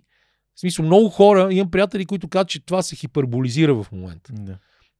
И тези от нас, които са израснали по-скоро през а, от средата на 70-те до края на 80-те години, може би наистина не са го изпитали толкова тежко на гърбовете си.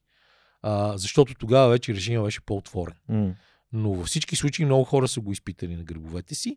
Но за съжаление, отново в цялата такава оценка на историята, и тук не искам малко да си убия собствения ентусиазъм, има много хора, които са склонни да хиперболизират собствените си преживявания и да обясняват колко много са ги мачкали и пати, а те също времено нищо чудно да са били, както викат руснаците, стукач. Не знаеш какво е това? Не. Но и това е като доносник. М. Я ни е стукач. Аз не хода да, да, да тупя приятелите си. Да. Но, но много хора има, които адски обичат да си хиперболизират а, преживяванията. И точно заради това нямаме баланс на преживяванията и да затова има това, за което ти говориш, че соцносталгията има, има почва, която добре се храни. Тоест, ние отново пак имаме едни такива големи амплитуди, вместо да си направим реалната оценка, вместо да си бяхме направили иллюстрацията, вместо да всичко да вървеше както трябва, ние, ние, не правим, ние се страхуваме да правим радикални реформи, за да пазим социалния мир. А, и, и го пазим така, че всъщност соци- социума не печели от това. Да, да. Печелят другите хора. Да, аз а, си имам там един списък. Аз вече последните 2-3 години минах през социалните си мрежи и там набамвах всички агенти. Просто не искам да виждам нищо от агент Димитър, агент Николай, там всички е тия хора, които бълват някакви неща. А просто моят, моят мироград е формиран като прочетох Хатлай се прави рамене и си дадох сметка какво е да живееш в единия режим и какво е да живееш в другия режим. И аз къде я страна искам да бъда. Величествена книга. Айн Ранд. Супер. Не случайно свръх човека е всъщност логото, ето аз. Да. А, за мен това беше равносметката. Окей, като кого искам да бъда? Като някой, който търси решение, иска да помага на другите, а, нали, иска да живее в среда от а, компетентни, прогресивни хора, които приемат другите и, и, и правят изборите, които за тях са добри техния морален компас, или искам да живея като хората, които правят неща, за да бъдат лоялни или за да не бъдат, а, как да, да не се отличават от другите пирони, набити в дъската. Или, или пък а, да се пазят толкова много, защото знаят, че могат да бъдат опраскани. Също важен момент. И, и това, за което ти говориш, е може би най-голямата вреда от всичко, защото аз много разпалено започнах да обяснявам и влязох много теми, свързани с социализма. Но най-лошото е точно това. Отучването да мислиш самостоятелно, отучването ти да имаш твоя инициатива. мнение. Това аз мога да ти го кажа и като може би прияко замесен в цялата тази работа, защото аз продължавам да не съм убеден точно в каква посока трябва да тръгна на тези достойни години, на които съм. И, и ме е страх малко да взимам решение. И може би заради това прекарах и толкова дълго в националната телевизия, защото първо, очевидно съм си въобразявал, защото резултатите казват, че това не е точно това, което аз съм си мислил. Че защитавам някаква кауза, че се боря за кауза и защитавам фамилното име. А, очевидно това няма да донесе никога благодарност, но съм си научил този урок. И, и другото е, може би, защото наистина не знаех какво бих могъл да направя сам. И че може би това, че ме движеше а, идеята, че аз задължително това, което трябва да правя са Олимпийските игри. И, и, и чаках тези периоди от по две години да минат, за да отида на следващите Олимпийски игри, на следващите Олимпийски игри, защото това ми даше абсолютно различен поглед върху света и, и картина. Ме, ми попречи да отида по-рано и да стана фриленс коментатор, което може би по някакъв начин ми е попречило и на, на развитието като цяло, защото а, Българската национална телевизия, за съжаление, в очите на мнозина е едно супер закостаняло предприятие, в което някакви хора взимат големи заплати благодарение на данъците на аудиторията. Това далеч не е така. М. Но а, точно заради това, че ти понякога носейки и лошия имидж на институцията, в която работиш, ти губиш част от а, своят, а, своя позитивен образ. М. Има нещо такова. Мислил съм си. Асоциираш се с, нали, в някакви моменти, дори някои от журналистите да просто напускат организации, защото не искат да бъдат асоци- асоциирани с това, което Мгм. някоя институция представлява. Е, аз ти казвам какви бяха моите котви. да, да, да. да. Раз- Всеки, значи, а, с, Атласа, свръхчовекът, реално носи и проблемите и решенията на това е отговорността, която носиш и всеки носи собствената си. Това, което ние като общество малко или много сме добри е да мрънкаме за нещо друго, дето, дето не зависи от нас.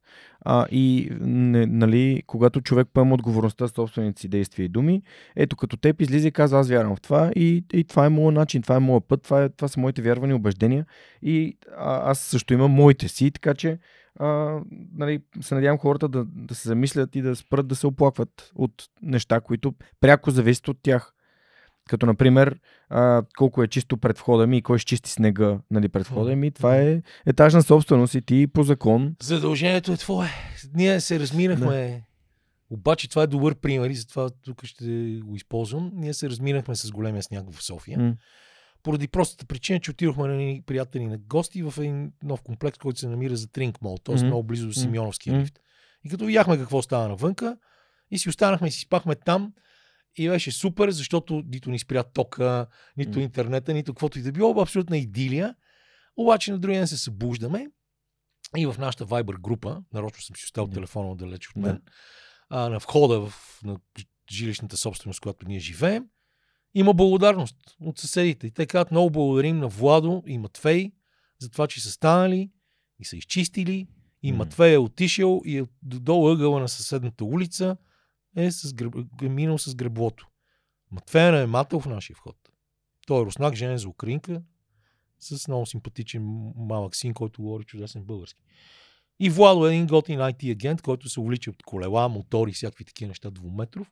И те просто са намерили греблото и са станали и си свършили цялата тази работа. Аз съм имал случаи, в който се прибирам а, в, почерпен в 3 часа през нощта и виждам греблото и навънка вали сняг и взимам греблото, изчиствам пред входа и не се оплаквам, че моят районен кмет Константин Павлов комитата, който ми е и приятел, освен всичко друго, не е дошъл да ми почисти предхода, защото това не е негова работа. Да, мога да се оплача, ако не е дигнал клоните, които паднаха в резултат на същата тази буря, или нещо друго не е направил.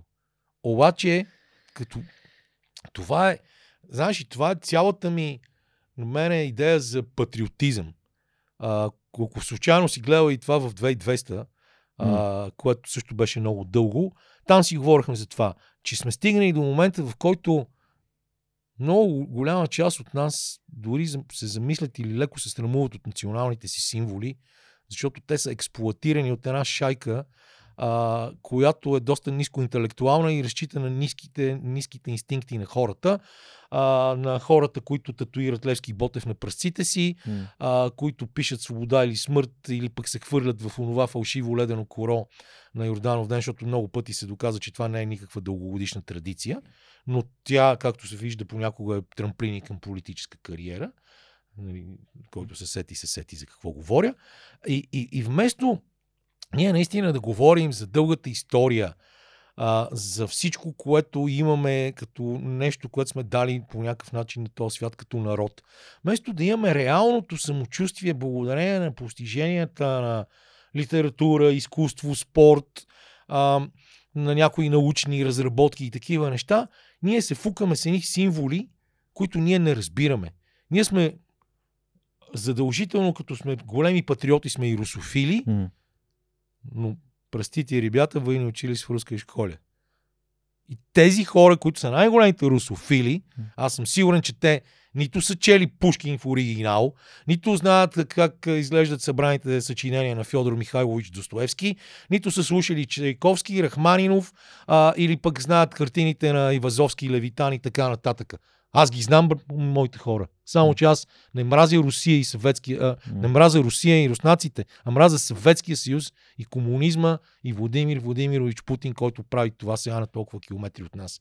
И вие, ако искате да разбирате тия неща, е хубаво да попочетете книги, а не да слушате някакви псевдопатриоти, един от които, да кажем, със сигурност лидер на политическа партия извън парламента в момента, в казармата, за която той много лобира, е бил известен с прякора си с катавката – а скатавката е този, който бяга от задачи и се крие, за да не ги изпълни. Като си заговоря Извинявайте за, за този революционен плам, но това е едно от копчетата, които са склонни да ме самовъзпламенят, нали? макар че кедъра не трябва да се възпламенява, защото може да изгори а не е Феникс, за да се възстанови обратно и да Едно от най-важните теми и смятам, че те много формират хората, които слушат подкаста или по някакъв начин им помагат те да формират своето собствено мнение, своето критично мислене. Темата с книгите. Моля те, препоръчи ми, сега спомена някои много важни заглавия, но препоръчи ми книги, които според теб са важни, фундаментални, живото променещи дори. Някои заглавия, просто е така да опишем списък. И не знам, ние сме, аз минал през някакъв адски широк спектър от книги и понякога дори на сериозна литература ми е вносила страшно много а, допълнителни а, бонуси. Не, допълнителен бонус е тъпо. Просто страшно много бонуси. Uh-huh. А, започвайки от, а, нали, като говорихме за свобода, от Пипи Дългото чорапче и Карлсон, който живее на покрива, които са моите първи книги в живота. Аз Светлингрен. Да, минавайки през а, Тримата мускетари, всичките деривати на Тримата мускетари игра в Монте Кристо, т.е. Александър Дюма. И след това величествени неща, като а, Стрихним супата и въобще всички а, произведения на Пелъм Гренви Удхаус, който експлуатира брилянтно своите двама главни герои, а, не особено интелигентния богаташ Бъртър Мустър и неговия слуга Дживс. Дживс е много умен, казва Бъртистър, защото яде само Бърти Устър, защото яде само риба. А, и оттам в тези традиции на британския хумор, задължителният Дъглас Адамс и всичките парадоксални сравнения а, в а, пътеводител на галактическия стопаджи и въобще цялата все по-неточно назовавана трилогия от 4, която са 5 книги. А, това са супер важни неща, защото те те учат да се смееш и да имаш самоирония и също така Пипи и Карсон те учат да бъдеш много свободен дух. И през това време можеш да минеш през на изток от Траян, Джон, Стайн, Джон Стайнбек, да минеш през Рей Марк, за да го разбереш и да те трогне и да те разплаче, когато си тинейджър. А, да видиш, е страшно много неща. Ето говорихме сега за, за Айн Ранд, а, която е невероятна. А, не знам, разбираш, аз мога цял, непрекъснато да говоря за някакви Стига, книги. Стига толкова. А, ето, не, ще довършим с това, защото аз обичам да, а, хваля приятелите си. Имам невероятни приятели, които се занимават и с книгоиздаване, и хора, и които пишат. Ами прочетете, да кажем, млък на Радо Бимбелов. Там цялата тази история за девалвацията на думите, много интересно нещо. Или пък прочетете Георги Блажев, за когото си говорихме, особено първата му книга, Просто на видеото. защото там отзад само тия неща прочетете, за да видите как човек може да е, самоиронизира. Задната корица е, може би, не от най-смешните неща, Да, които съм да. чул. Именно. А, или пък ето сега ще излезе трета част на съвременна българска митология на Самуил Петканов. И какво ли още не? Той ми е гостувал в подкаст. Да, и, и също така не забравяйте, че предстои нова книга на Олга Токарчук, издадена от ICU и въобще Да. на Вена Дишлиева Кръстева, сестра, освен че е супер готина агентка, която почна да бяга маратони, спря да пие, показа и тя свръхчовешки потенциал, е сестра на един от малцината българи минавали през а, Сирк де Соле и Герасим Дишлиев, също велики, заради него е сборника Куфара на брат ми, който също може да прочетете. И въобще има толкова неща, които навсякъде дебнат около нас и могат да бъдат прочетени. Олга Токарчук издава Венчето. А, може да разберете защо Олга Токарчук е получила Нобелова награда. Сега като и препоръчам Георги Господинов, всички ще кажете защо пък точно Георги Господинов, ми, защото си заслужава да бъде прочетен Георги Господинов. Защото особено за хора от моето поколение, аз съм го казвал и на него, физика на тъгата, бих се радвал да съм я написал, аз но той отдавна е написал. И а, ако говорим за спорт, трилогията около Бьорнстад на Фредерик Бакман, в която може да видите не само а, готина, изключително драматична човешка история, развита в цели три дебе- дебели тухли, но и как един автор, отговорен пред публиката, никога не се е занимавал с хокей и е влязъл в такива детайли на хокея, че ти вече прочетеш ли тази книга и си казваш, аз мога да коментирам световното по хокей. Страшно много са нещата. Трябва да се чете, трябва да се гледат филми. Знам, че е много трудно. Знам, че това ултимативното трябва също не, не работи кой знае колко добре. Но има толкова много красиви неща около нас, които могат да ни бъдат вдъхновение. А, и ако щете, дори гледайте филма, който вече донесе номинации за Златен глобус на Анет Бенинг и Джоди Фостер, който се казва Наят или Ният, както ние му казваме на български, посветен на Даяна Наят, която на 64 годишна възраст, точно преди 10 години, сбъдна мечтата си да преплува 166 км от Куба до Флорида, нещо, което не успя да направи, когато беше в средата на своите 20 години.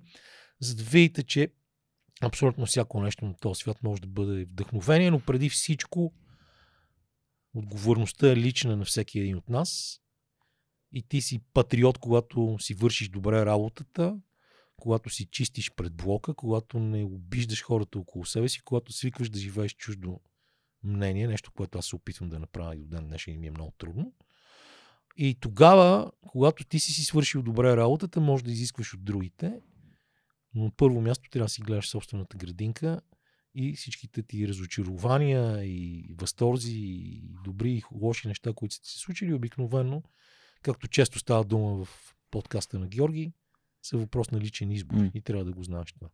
Под заглавието на свръхчовека и ти можеш, което до голяма степен е свързано с на изток от рая. А, препоръка, която и Иво ми направи, като ми беше на гости. Преди А виж, аз с 200 него никога не съм си говорил за нищо. Да, и С него тогава... много повече сме си говорили за Кърт Вонегът, а за супер нещата на Уди Алан. Уди Алан преди две години издаде, е издаде издателство Кръг на български или, или не съм сигурен, две или година и половина. Неговата наистина оригинална, написана от него а, автобиография, която се вижда също как има неща, които можеш да опиташ да преглътнеш, но травмите винаги остават в себе си и това е цялата история с Суни, на която той обръща страшно много внимание, защото един гениален творец, макар че той не се смята за такъв, Мгм.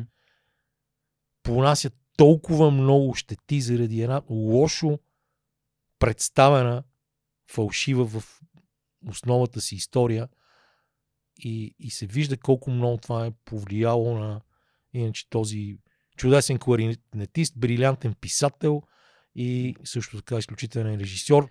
Ние бяхме вдъхновени като ученици от една негова книжка, издадена от библиотека Панорама, която тогава ни даваше много добър достъп до, до западната литература, която се казваше, ако импресионистите бяха заболекари, която е пълна с парадокси. И мисля, че ние сме си калявали и тренирали чувството на за хумор благодарение на това. Да кажем как Еди кой си се къпал в ваната си и изведнъж изчезнал с звучно плюк и се появил като концерт майстор на Нью-Йоркската филхармония, въпреки че може да свири на цигулка само трите слепи мишки. Аз имам любим парадокс на Уди Алън и просто се седих докато казваше за него. А, да ще го кажа на английски, ще, после ще го преведа. Is sex dirty? Yes, only if it's done right. нали, а, секс е мръсно нещо ли? Нали, то е пак нали, на, на английски начина по който думите се използват е малко по-различен. Да, ако, само ако е направен по правилния начин. Има една друга глупост, която не е много разпространена по картички. Тя не е на Уди Алън, но мене много ми харесва. И даже това лято ми написах много грозно на картичката на сватбата на едни мои приятели. Супер якия фотограф Влади Томашевич и Радина Боршуш. И то е, то е Love is like a game of bridge. If you don't have a good partner, you must have a good hand. Което също е много смешно. Любовта е като игра на брич. Ако нямаш добър партньор, трябва да имаш добра ръка. Та, а, благодаря на, на моите приятели от Store по Storage, които са българска софтуерна компания, а, която ни представя по отличен начин на световния пазар. Правят софтуера за дистрибутирано съхранение на данни и всъщност подкрепят свърх човек, като а, Чакай, преди да си свършиш благодарностите, аз да кажа, че ние все пак, колкото и да не сме меркантилно настроени, в Тангра Мега Рок правим единственото българско независимо рок радио с изключителни хора, които го правят, участват, и... като Вили Стоянов, Васето Райков, вокален от Крю, Атанас Илиев Русков, Андрей Владов от Лондон с неговото предаване, естествено Васил Върбанов и нашите скромни персони Никола Панато Стойнов, чието име носи студиото на радио Тангра Мегарок и аз най-мънички участник в цялата тази схема. Много бихме се радвали, ако някой се сети да ни подкрепи и нас, защото не знам дали си дате сметка колко трудно е да се прави независима радиостанция в България. Кажи как могат да ви подкрепят хората? Ами ние нямаме, а, нямаме никакви а, механизми. Ако Аз... някой иска да ни се обади и да заповяда, защото ние имаме гъвкави условия и неограничена възможност за реклами, включително на фестивални напитки, на които ние сме много големи почитатели. Какво ще кажеш да си направим една среща, да ме поканите, аз да ви разкажа как аз съм създал а, устойчивост на подкаста и да ви дам а, гледна точка и ноу-хау с, с огромно удоволствие. Добре, с най-голямо удоволствие. Преди да продължи с благодарностите, да кажем, че един от вицовете, с които съм успял да разсмея абсолютно бясната от някакви наредности по пистата в Банско Линдзи Вон, беше, че ние в България внасяме ноу-хау и изнасяме don't know. Нека да обърнем тенденцията. Значи няма теч на мозъци. Е, завиждам ти, че си се срещнал с такива хора, за които аз само съм чел, Късмет. като Херминатора, като Линдзи Вон, Джордан, нали? Не мога да твърда, че са с хора, с които Коби, са близки. Самият просто. факт, че си нали, интервюрал и Коби е... е... аз не, методи го направи. Той много го обичаш, аз му отстъпих това удоволствие. Просто бях непосредствено близо. Изключителен, а, изключителен атлет. И дори Коби и Шак, нали, покрай това, че филм за Шак а, има и сериала и а, покрай Коби, нали, самия Коби не е абсолютно перфектен. Смятам, че никой човек не може да бъде перфектен, някакъв абсолютен ангел. Всеки си има неговите странности. Знаеш, най- най-тъжното е, че ние не видяхме най-добрата версия на Коби. Да. Нали, това е много модерен израз. Най-добрата версия на себе си, най-добрата yeah. версия на какво си.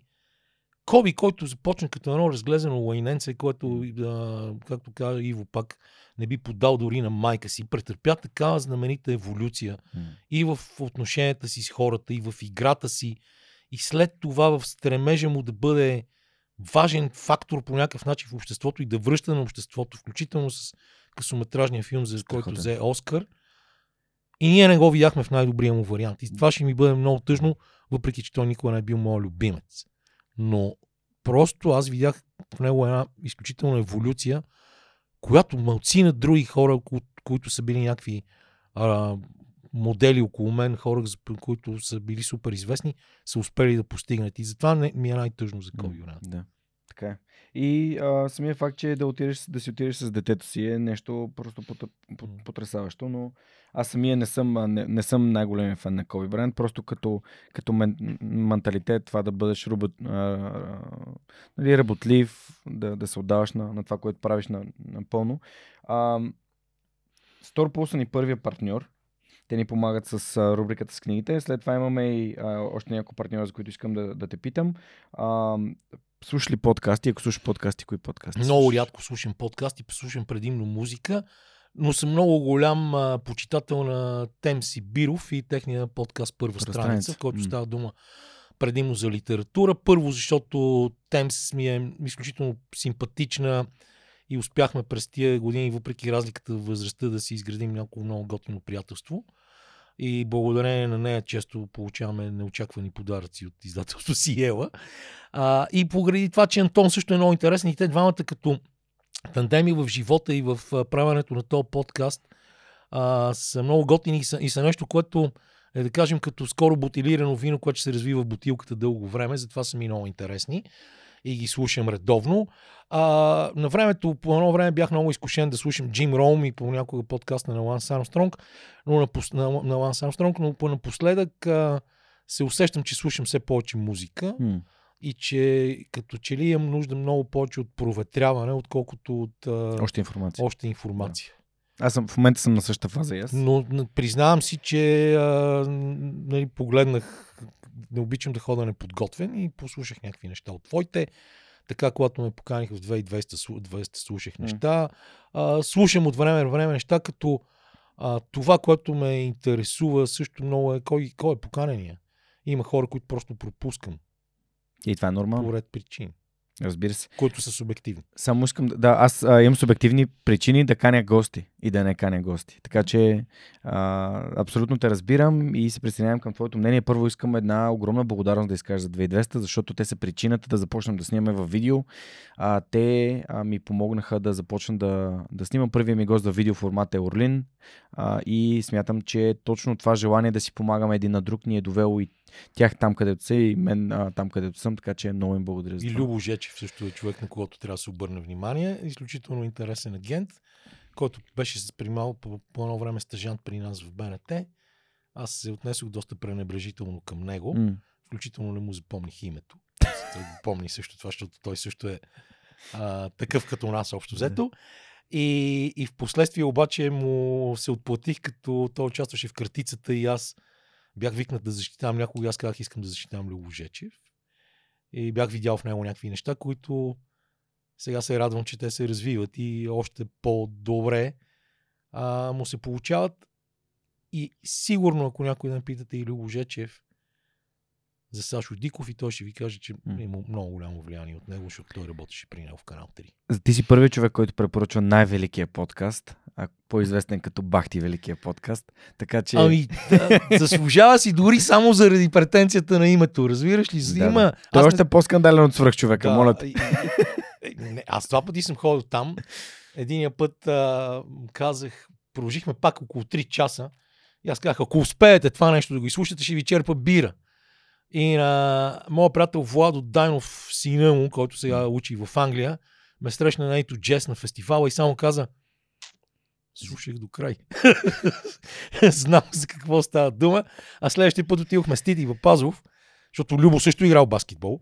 Да, да. А, и, и както си бяхме весели и такова, ти, ти просто беше страшно изморен. и Аз докато говорех и се оказа, че той на съседния стол е заспал. Да, а, питам те, защото нашите приятели от Hacksoft те правят подкаст, в който разказват за техния опит за как създава на IT компания, а той е на английски, ска Hackcast, може да го намерите в YouTube канала на Hacksoft или в а, всички подкаст платформи. Благодарим за това, че подкрепят свърх човека. Аз съм гост в а, сезон 4, в четвъртия им епизод от сезон 4. А, друго нещо, което ще да те питам е, видях, че нямаш собствен вебсайт. Има ли моменти, в които си мислил да си направиш собствен вебсайт, какво те е спрял? Ами, знаеш ли какво ме е спирало?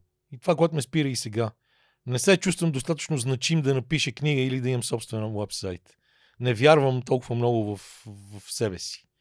Това е причината. Това е главната причина, защото някакси колкото и експанзивно да съм си налагал мнението и да съм а, скачал на много хора и естествено да съм си патил. Това някакси не, не, не вярвам, че съм чак толкова значима фигура, за да мога да, си, да ги направя тия неща. Mm. Или пък да осигуря качествено съдържание на един вебсайт. Ами, Кедър, аз като ти гледам и социалните мрежи, аз смятам, че повече хора те разпознават те подколкото разпознават моят проект Свърх човека нали, с Георги Ненов, така че а, според мен си оставил доста голяма следа в а, а, с, всъщност живота на хората, обогатявайки ги, споделяйки и коментирайки от, а, от екрана. А, така че може би пък го се подценяваш и те питам, защото нали, Суперхостинг ни помагат и за създаването на Свърх човека. Наскоро ми излезе а, такъв ремайдер от Фейсбук, напомняне, че преди 6 години Значи 2000, 11 декември 2017 година съм а, направил първия, подкаст, а, първия сайт на подкаста, свърхчовека.бъг на Кирилица и 6 години те ни помагат. Тази година и вече официално като партньор и приятел не само на подкастите, ми подкастите на живо, които правим, така че затова те питах защо не си го направя. Аз смятам, че всеки е хубаво да бъде дигитално представен. Ако имаш нужда от помощ, ми, ще ударим едно Така е, че в България повечето хора са писатели, отколкото читатели. Не Не съм сигурен. Ще го не само, не само да. България. И Чукча. И Чукча, Той, писател, не е читател. Конечно же. и последно, разбира се, искам а, да споделя и за а, хората, които вече а, 3 години помагат на свръхчовека да съществува. Това са Yotpo. Те са една продуктова компания, която, която прави софтуер на световно ниво за SMS маркетинг, основно към e-commerce търговци, хора, които искат да изпращат нотификации на своите клиенти за нови продукти и хора като IKEA, Patagonia, GoPro, тия глобални брандове работят с тази българска компания, има офис в София. Та може да разгледате отворените позиции на сайта на Yotpo и да си харесате нещо и така да имате връзка и с свръхчовека през а, тази прекрасна компания. И им благодаря за това, че ни подкрепят. Та, последния въпрос, който съм си отбелязал да те питам преди да се насочим към финала на тези 3 часа, вече ги напълнихме, де, а, е това ти си родител, а пък аз съм родител отскоро. Ти си родител на момиченце, жена, аз съм родител на момиченце сега. Кой е най-добрият съвет, който би ми дал като татко към татко? Еми, базирано на моите грешки, най-добрият съвет е да бъдеш по-често близо, близо до детето си защото се създават после едни неща, които трудно, трудно могат да се изкоренят. Аз сега в момента смятам, че съм добър приятел с дъщеря си и супер много обичам и това е най-ценното нещо, което имам. Въпреки, че тя реши, че вече не се стои в България и преди няколко месеца замина за Германия и в момента, в който го правим това, чакаме с нетърпение да си дойде за коледа на 23-ти. Но аз разбирам от комуникацията си с нея в по-късно време и от всичко, което тя претърпя в развитието си до момента, докато е почти 30 години, 29 и половина, че аз устремен в тия неща да правя кариера, да си въобразявам, че съм много велик и да съм концентриран толкова много в работата си, дори само заради битката за оцеляване, защото ние живяхме доста време по квартири. А, съм я пренебрегвал нея и това е оставило в, в детето едно чувство несигурност и това, че може би пък ти не си, си е обичал толкова много, колкото я обичаш всъщност. Така че от тъжния ми опит в това отношение, това нещо не трябва да го пропускаш.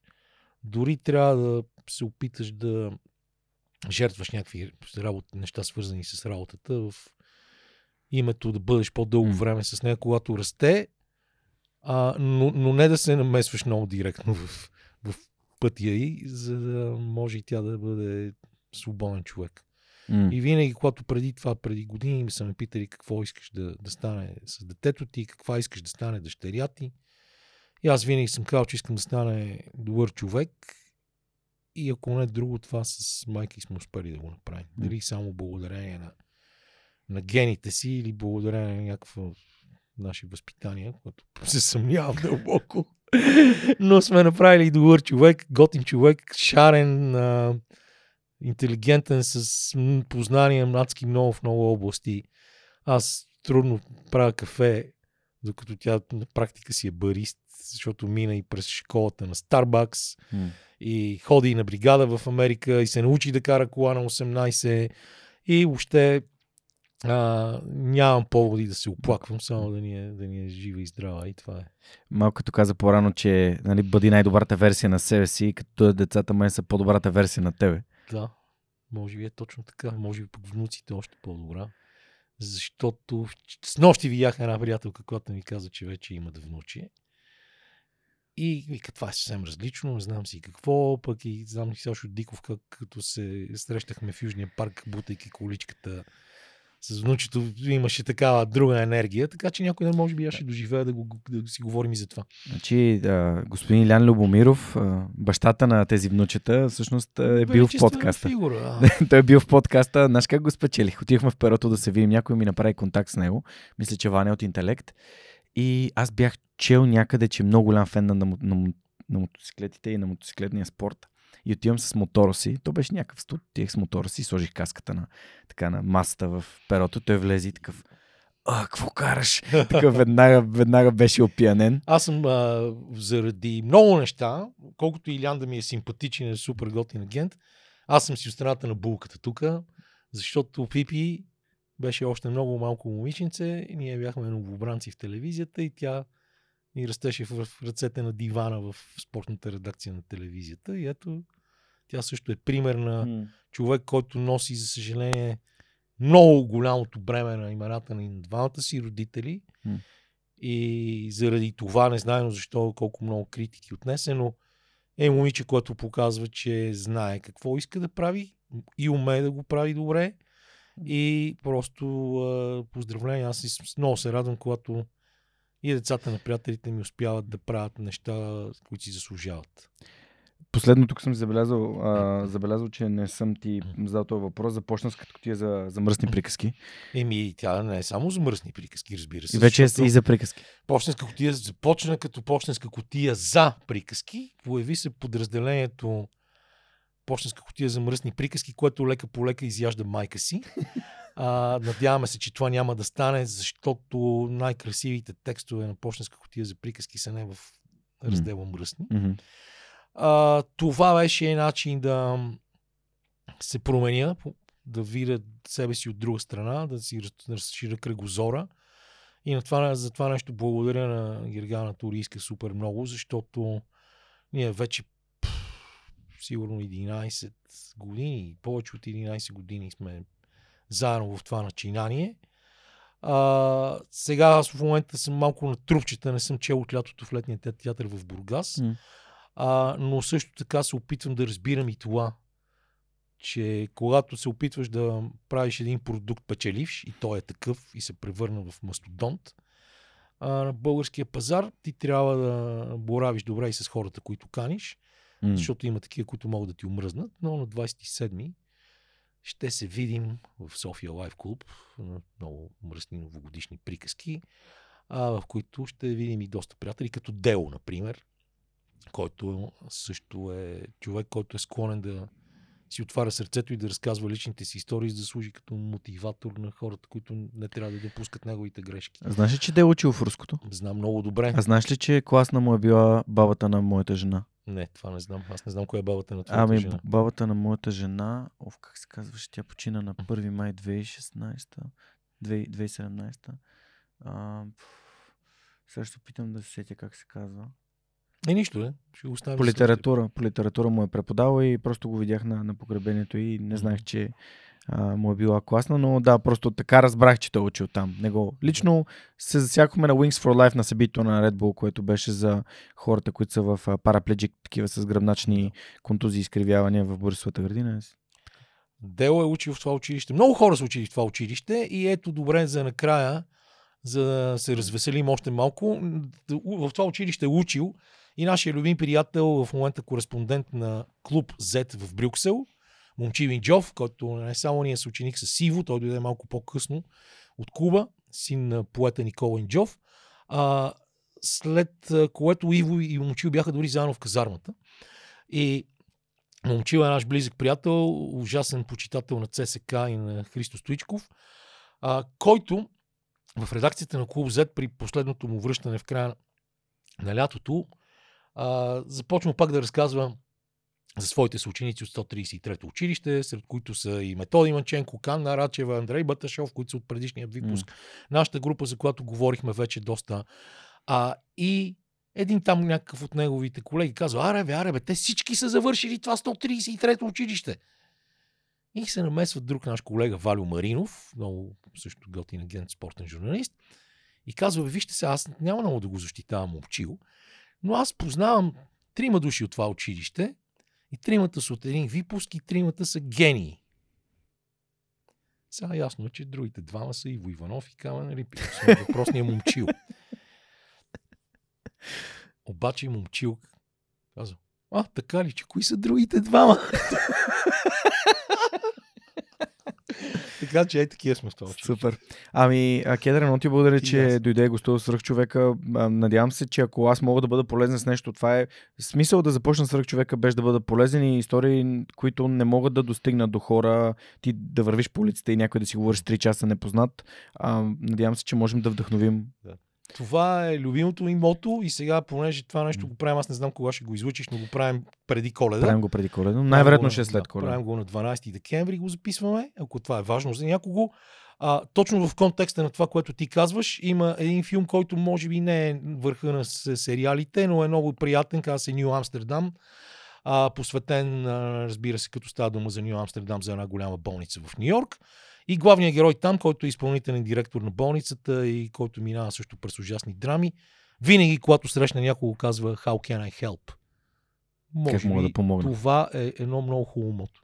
Абсолютно съгласен съм. Благодаря ти за препоръката на Winning, а, на Winning Time, на се, се, сериала на Лекърс. Аз като не много голям фен на сериалите, но а това бе, ми дойде като глътка свеж въздух, като човек, който обожава спорта. Оттам се хванах да гледам а, всякакви документални сериали за Олимпийски отбор по хокей на САЩ, на САЩ който бе СССР и така нататък. Просто ми се навързаха няколко интересни Миракъл има и игрален филм. Миракъл, да. И, не, да, Миракъл точно гледах. Гледах и сериала за Майк Тайсън, който беше също доста, доста интересен, по доста забавен начин предоставя на неговата история. А, за на финала просто искам да кажа нещо. Когато бях дете, баба ми в София, майката на майка ми, твърдеше, че трябва да се опитам да получа две професии. Едната е да бъда дипломат, за да пътувам. Втората беше да стана спортен журналист. Тя много добре знаеше, че аз имам афинитет към спорта, обичах да игра в футбол и да гледам всички спортове, които се дават по телевизията, ски, алпийски дисциплини, карам от 4 годишен. Аз самия съм играл и волейбол, и баскетбол. Имах като смета да, да играя с двама, два гарда, които играх в академите в ЦСКА. Най-добрият ми приятел дори в офиса а, беше гард, пък аз като 1,87 играх този, който отбира борбите под коша. А, и всъщност тогава аз нико, нали, не, не и повярвах, защото никога не съм бил добър по български по литература, но някакси това се върна години, години на, на, назад и сега се чувствам като нещо в ролята на журналист под някаква форма. Пък и спорт е някаква, някакво огромно хоби. А, сега се появи една такава, в главата ми е една така идея, ми, защо пък не опитам нали, аз да, да коментирам някакъв любим мой спорт. Това може да е нещо интересно и Както сега внимай, разширяващо. Да, това... а, Александър Кръстев от Аз чета, на времето също да. ме е мечтал да стане спортен журналист. Аз един път му казах, че слава Богу, че не е станал, защото прави чудесни неща в момента, които може би са по-важни от това. И най-лошото в цялата тази работа е, че по принцип спортни журналист, може би това е една от най-хубавите професии в света. Ти превръщаш хобито си в професия, а, ти правиш неща, които те докосват, които те вълнуват, с които живееш всеки ден. И нали, професия 24-7 също трябва да го кажем. И за съжаление, много, голем, много, много големия потенциал в спортната журналистика, който, който имаме в момента в България, е затворен в капаните на копипейста, на коментирането само от кабини, на това да няма размах. Mm-hmm. Размаха е да бъдеш част от света. Размаха е в момента да имаме пет журналисти, които да репортват какво става с Сашо Везенко всеки матч. Да имаме няколко журналисти, които следват Алберт Попов на място в Световната куба по ски. Не само за, за, заради това, че е важно да отразяваме българските успехи, но защото това създава чувство за значимост и в хората, които практикуват този спорт. И е важно, когато започнат турнирите в Бризбан, Australian Open, не да препостваме, да репостваме интервюта, които са дадени на пресконференция, а да има български журналист, който да бъде там. Никой в българските медии не го разбра това нещо. Началниците се интересуват да не сгазят лука политически, интересуват се от това а, да предадат фалшив ексклюзивитет на някакви новини за чалга, певици, скандали и така нататък. И никой не разбира, че за да можеш наистина да правиш готина журналистика, ти трябва да си част от събитието.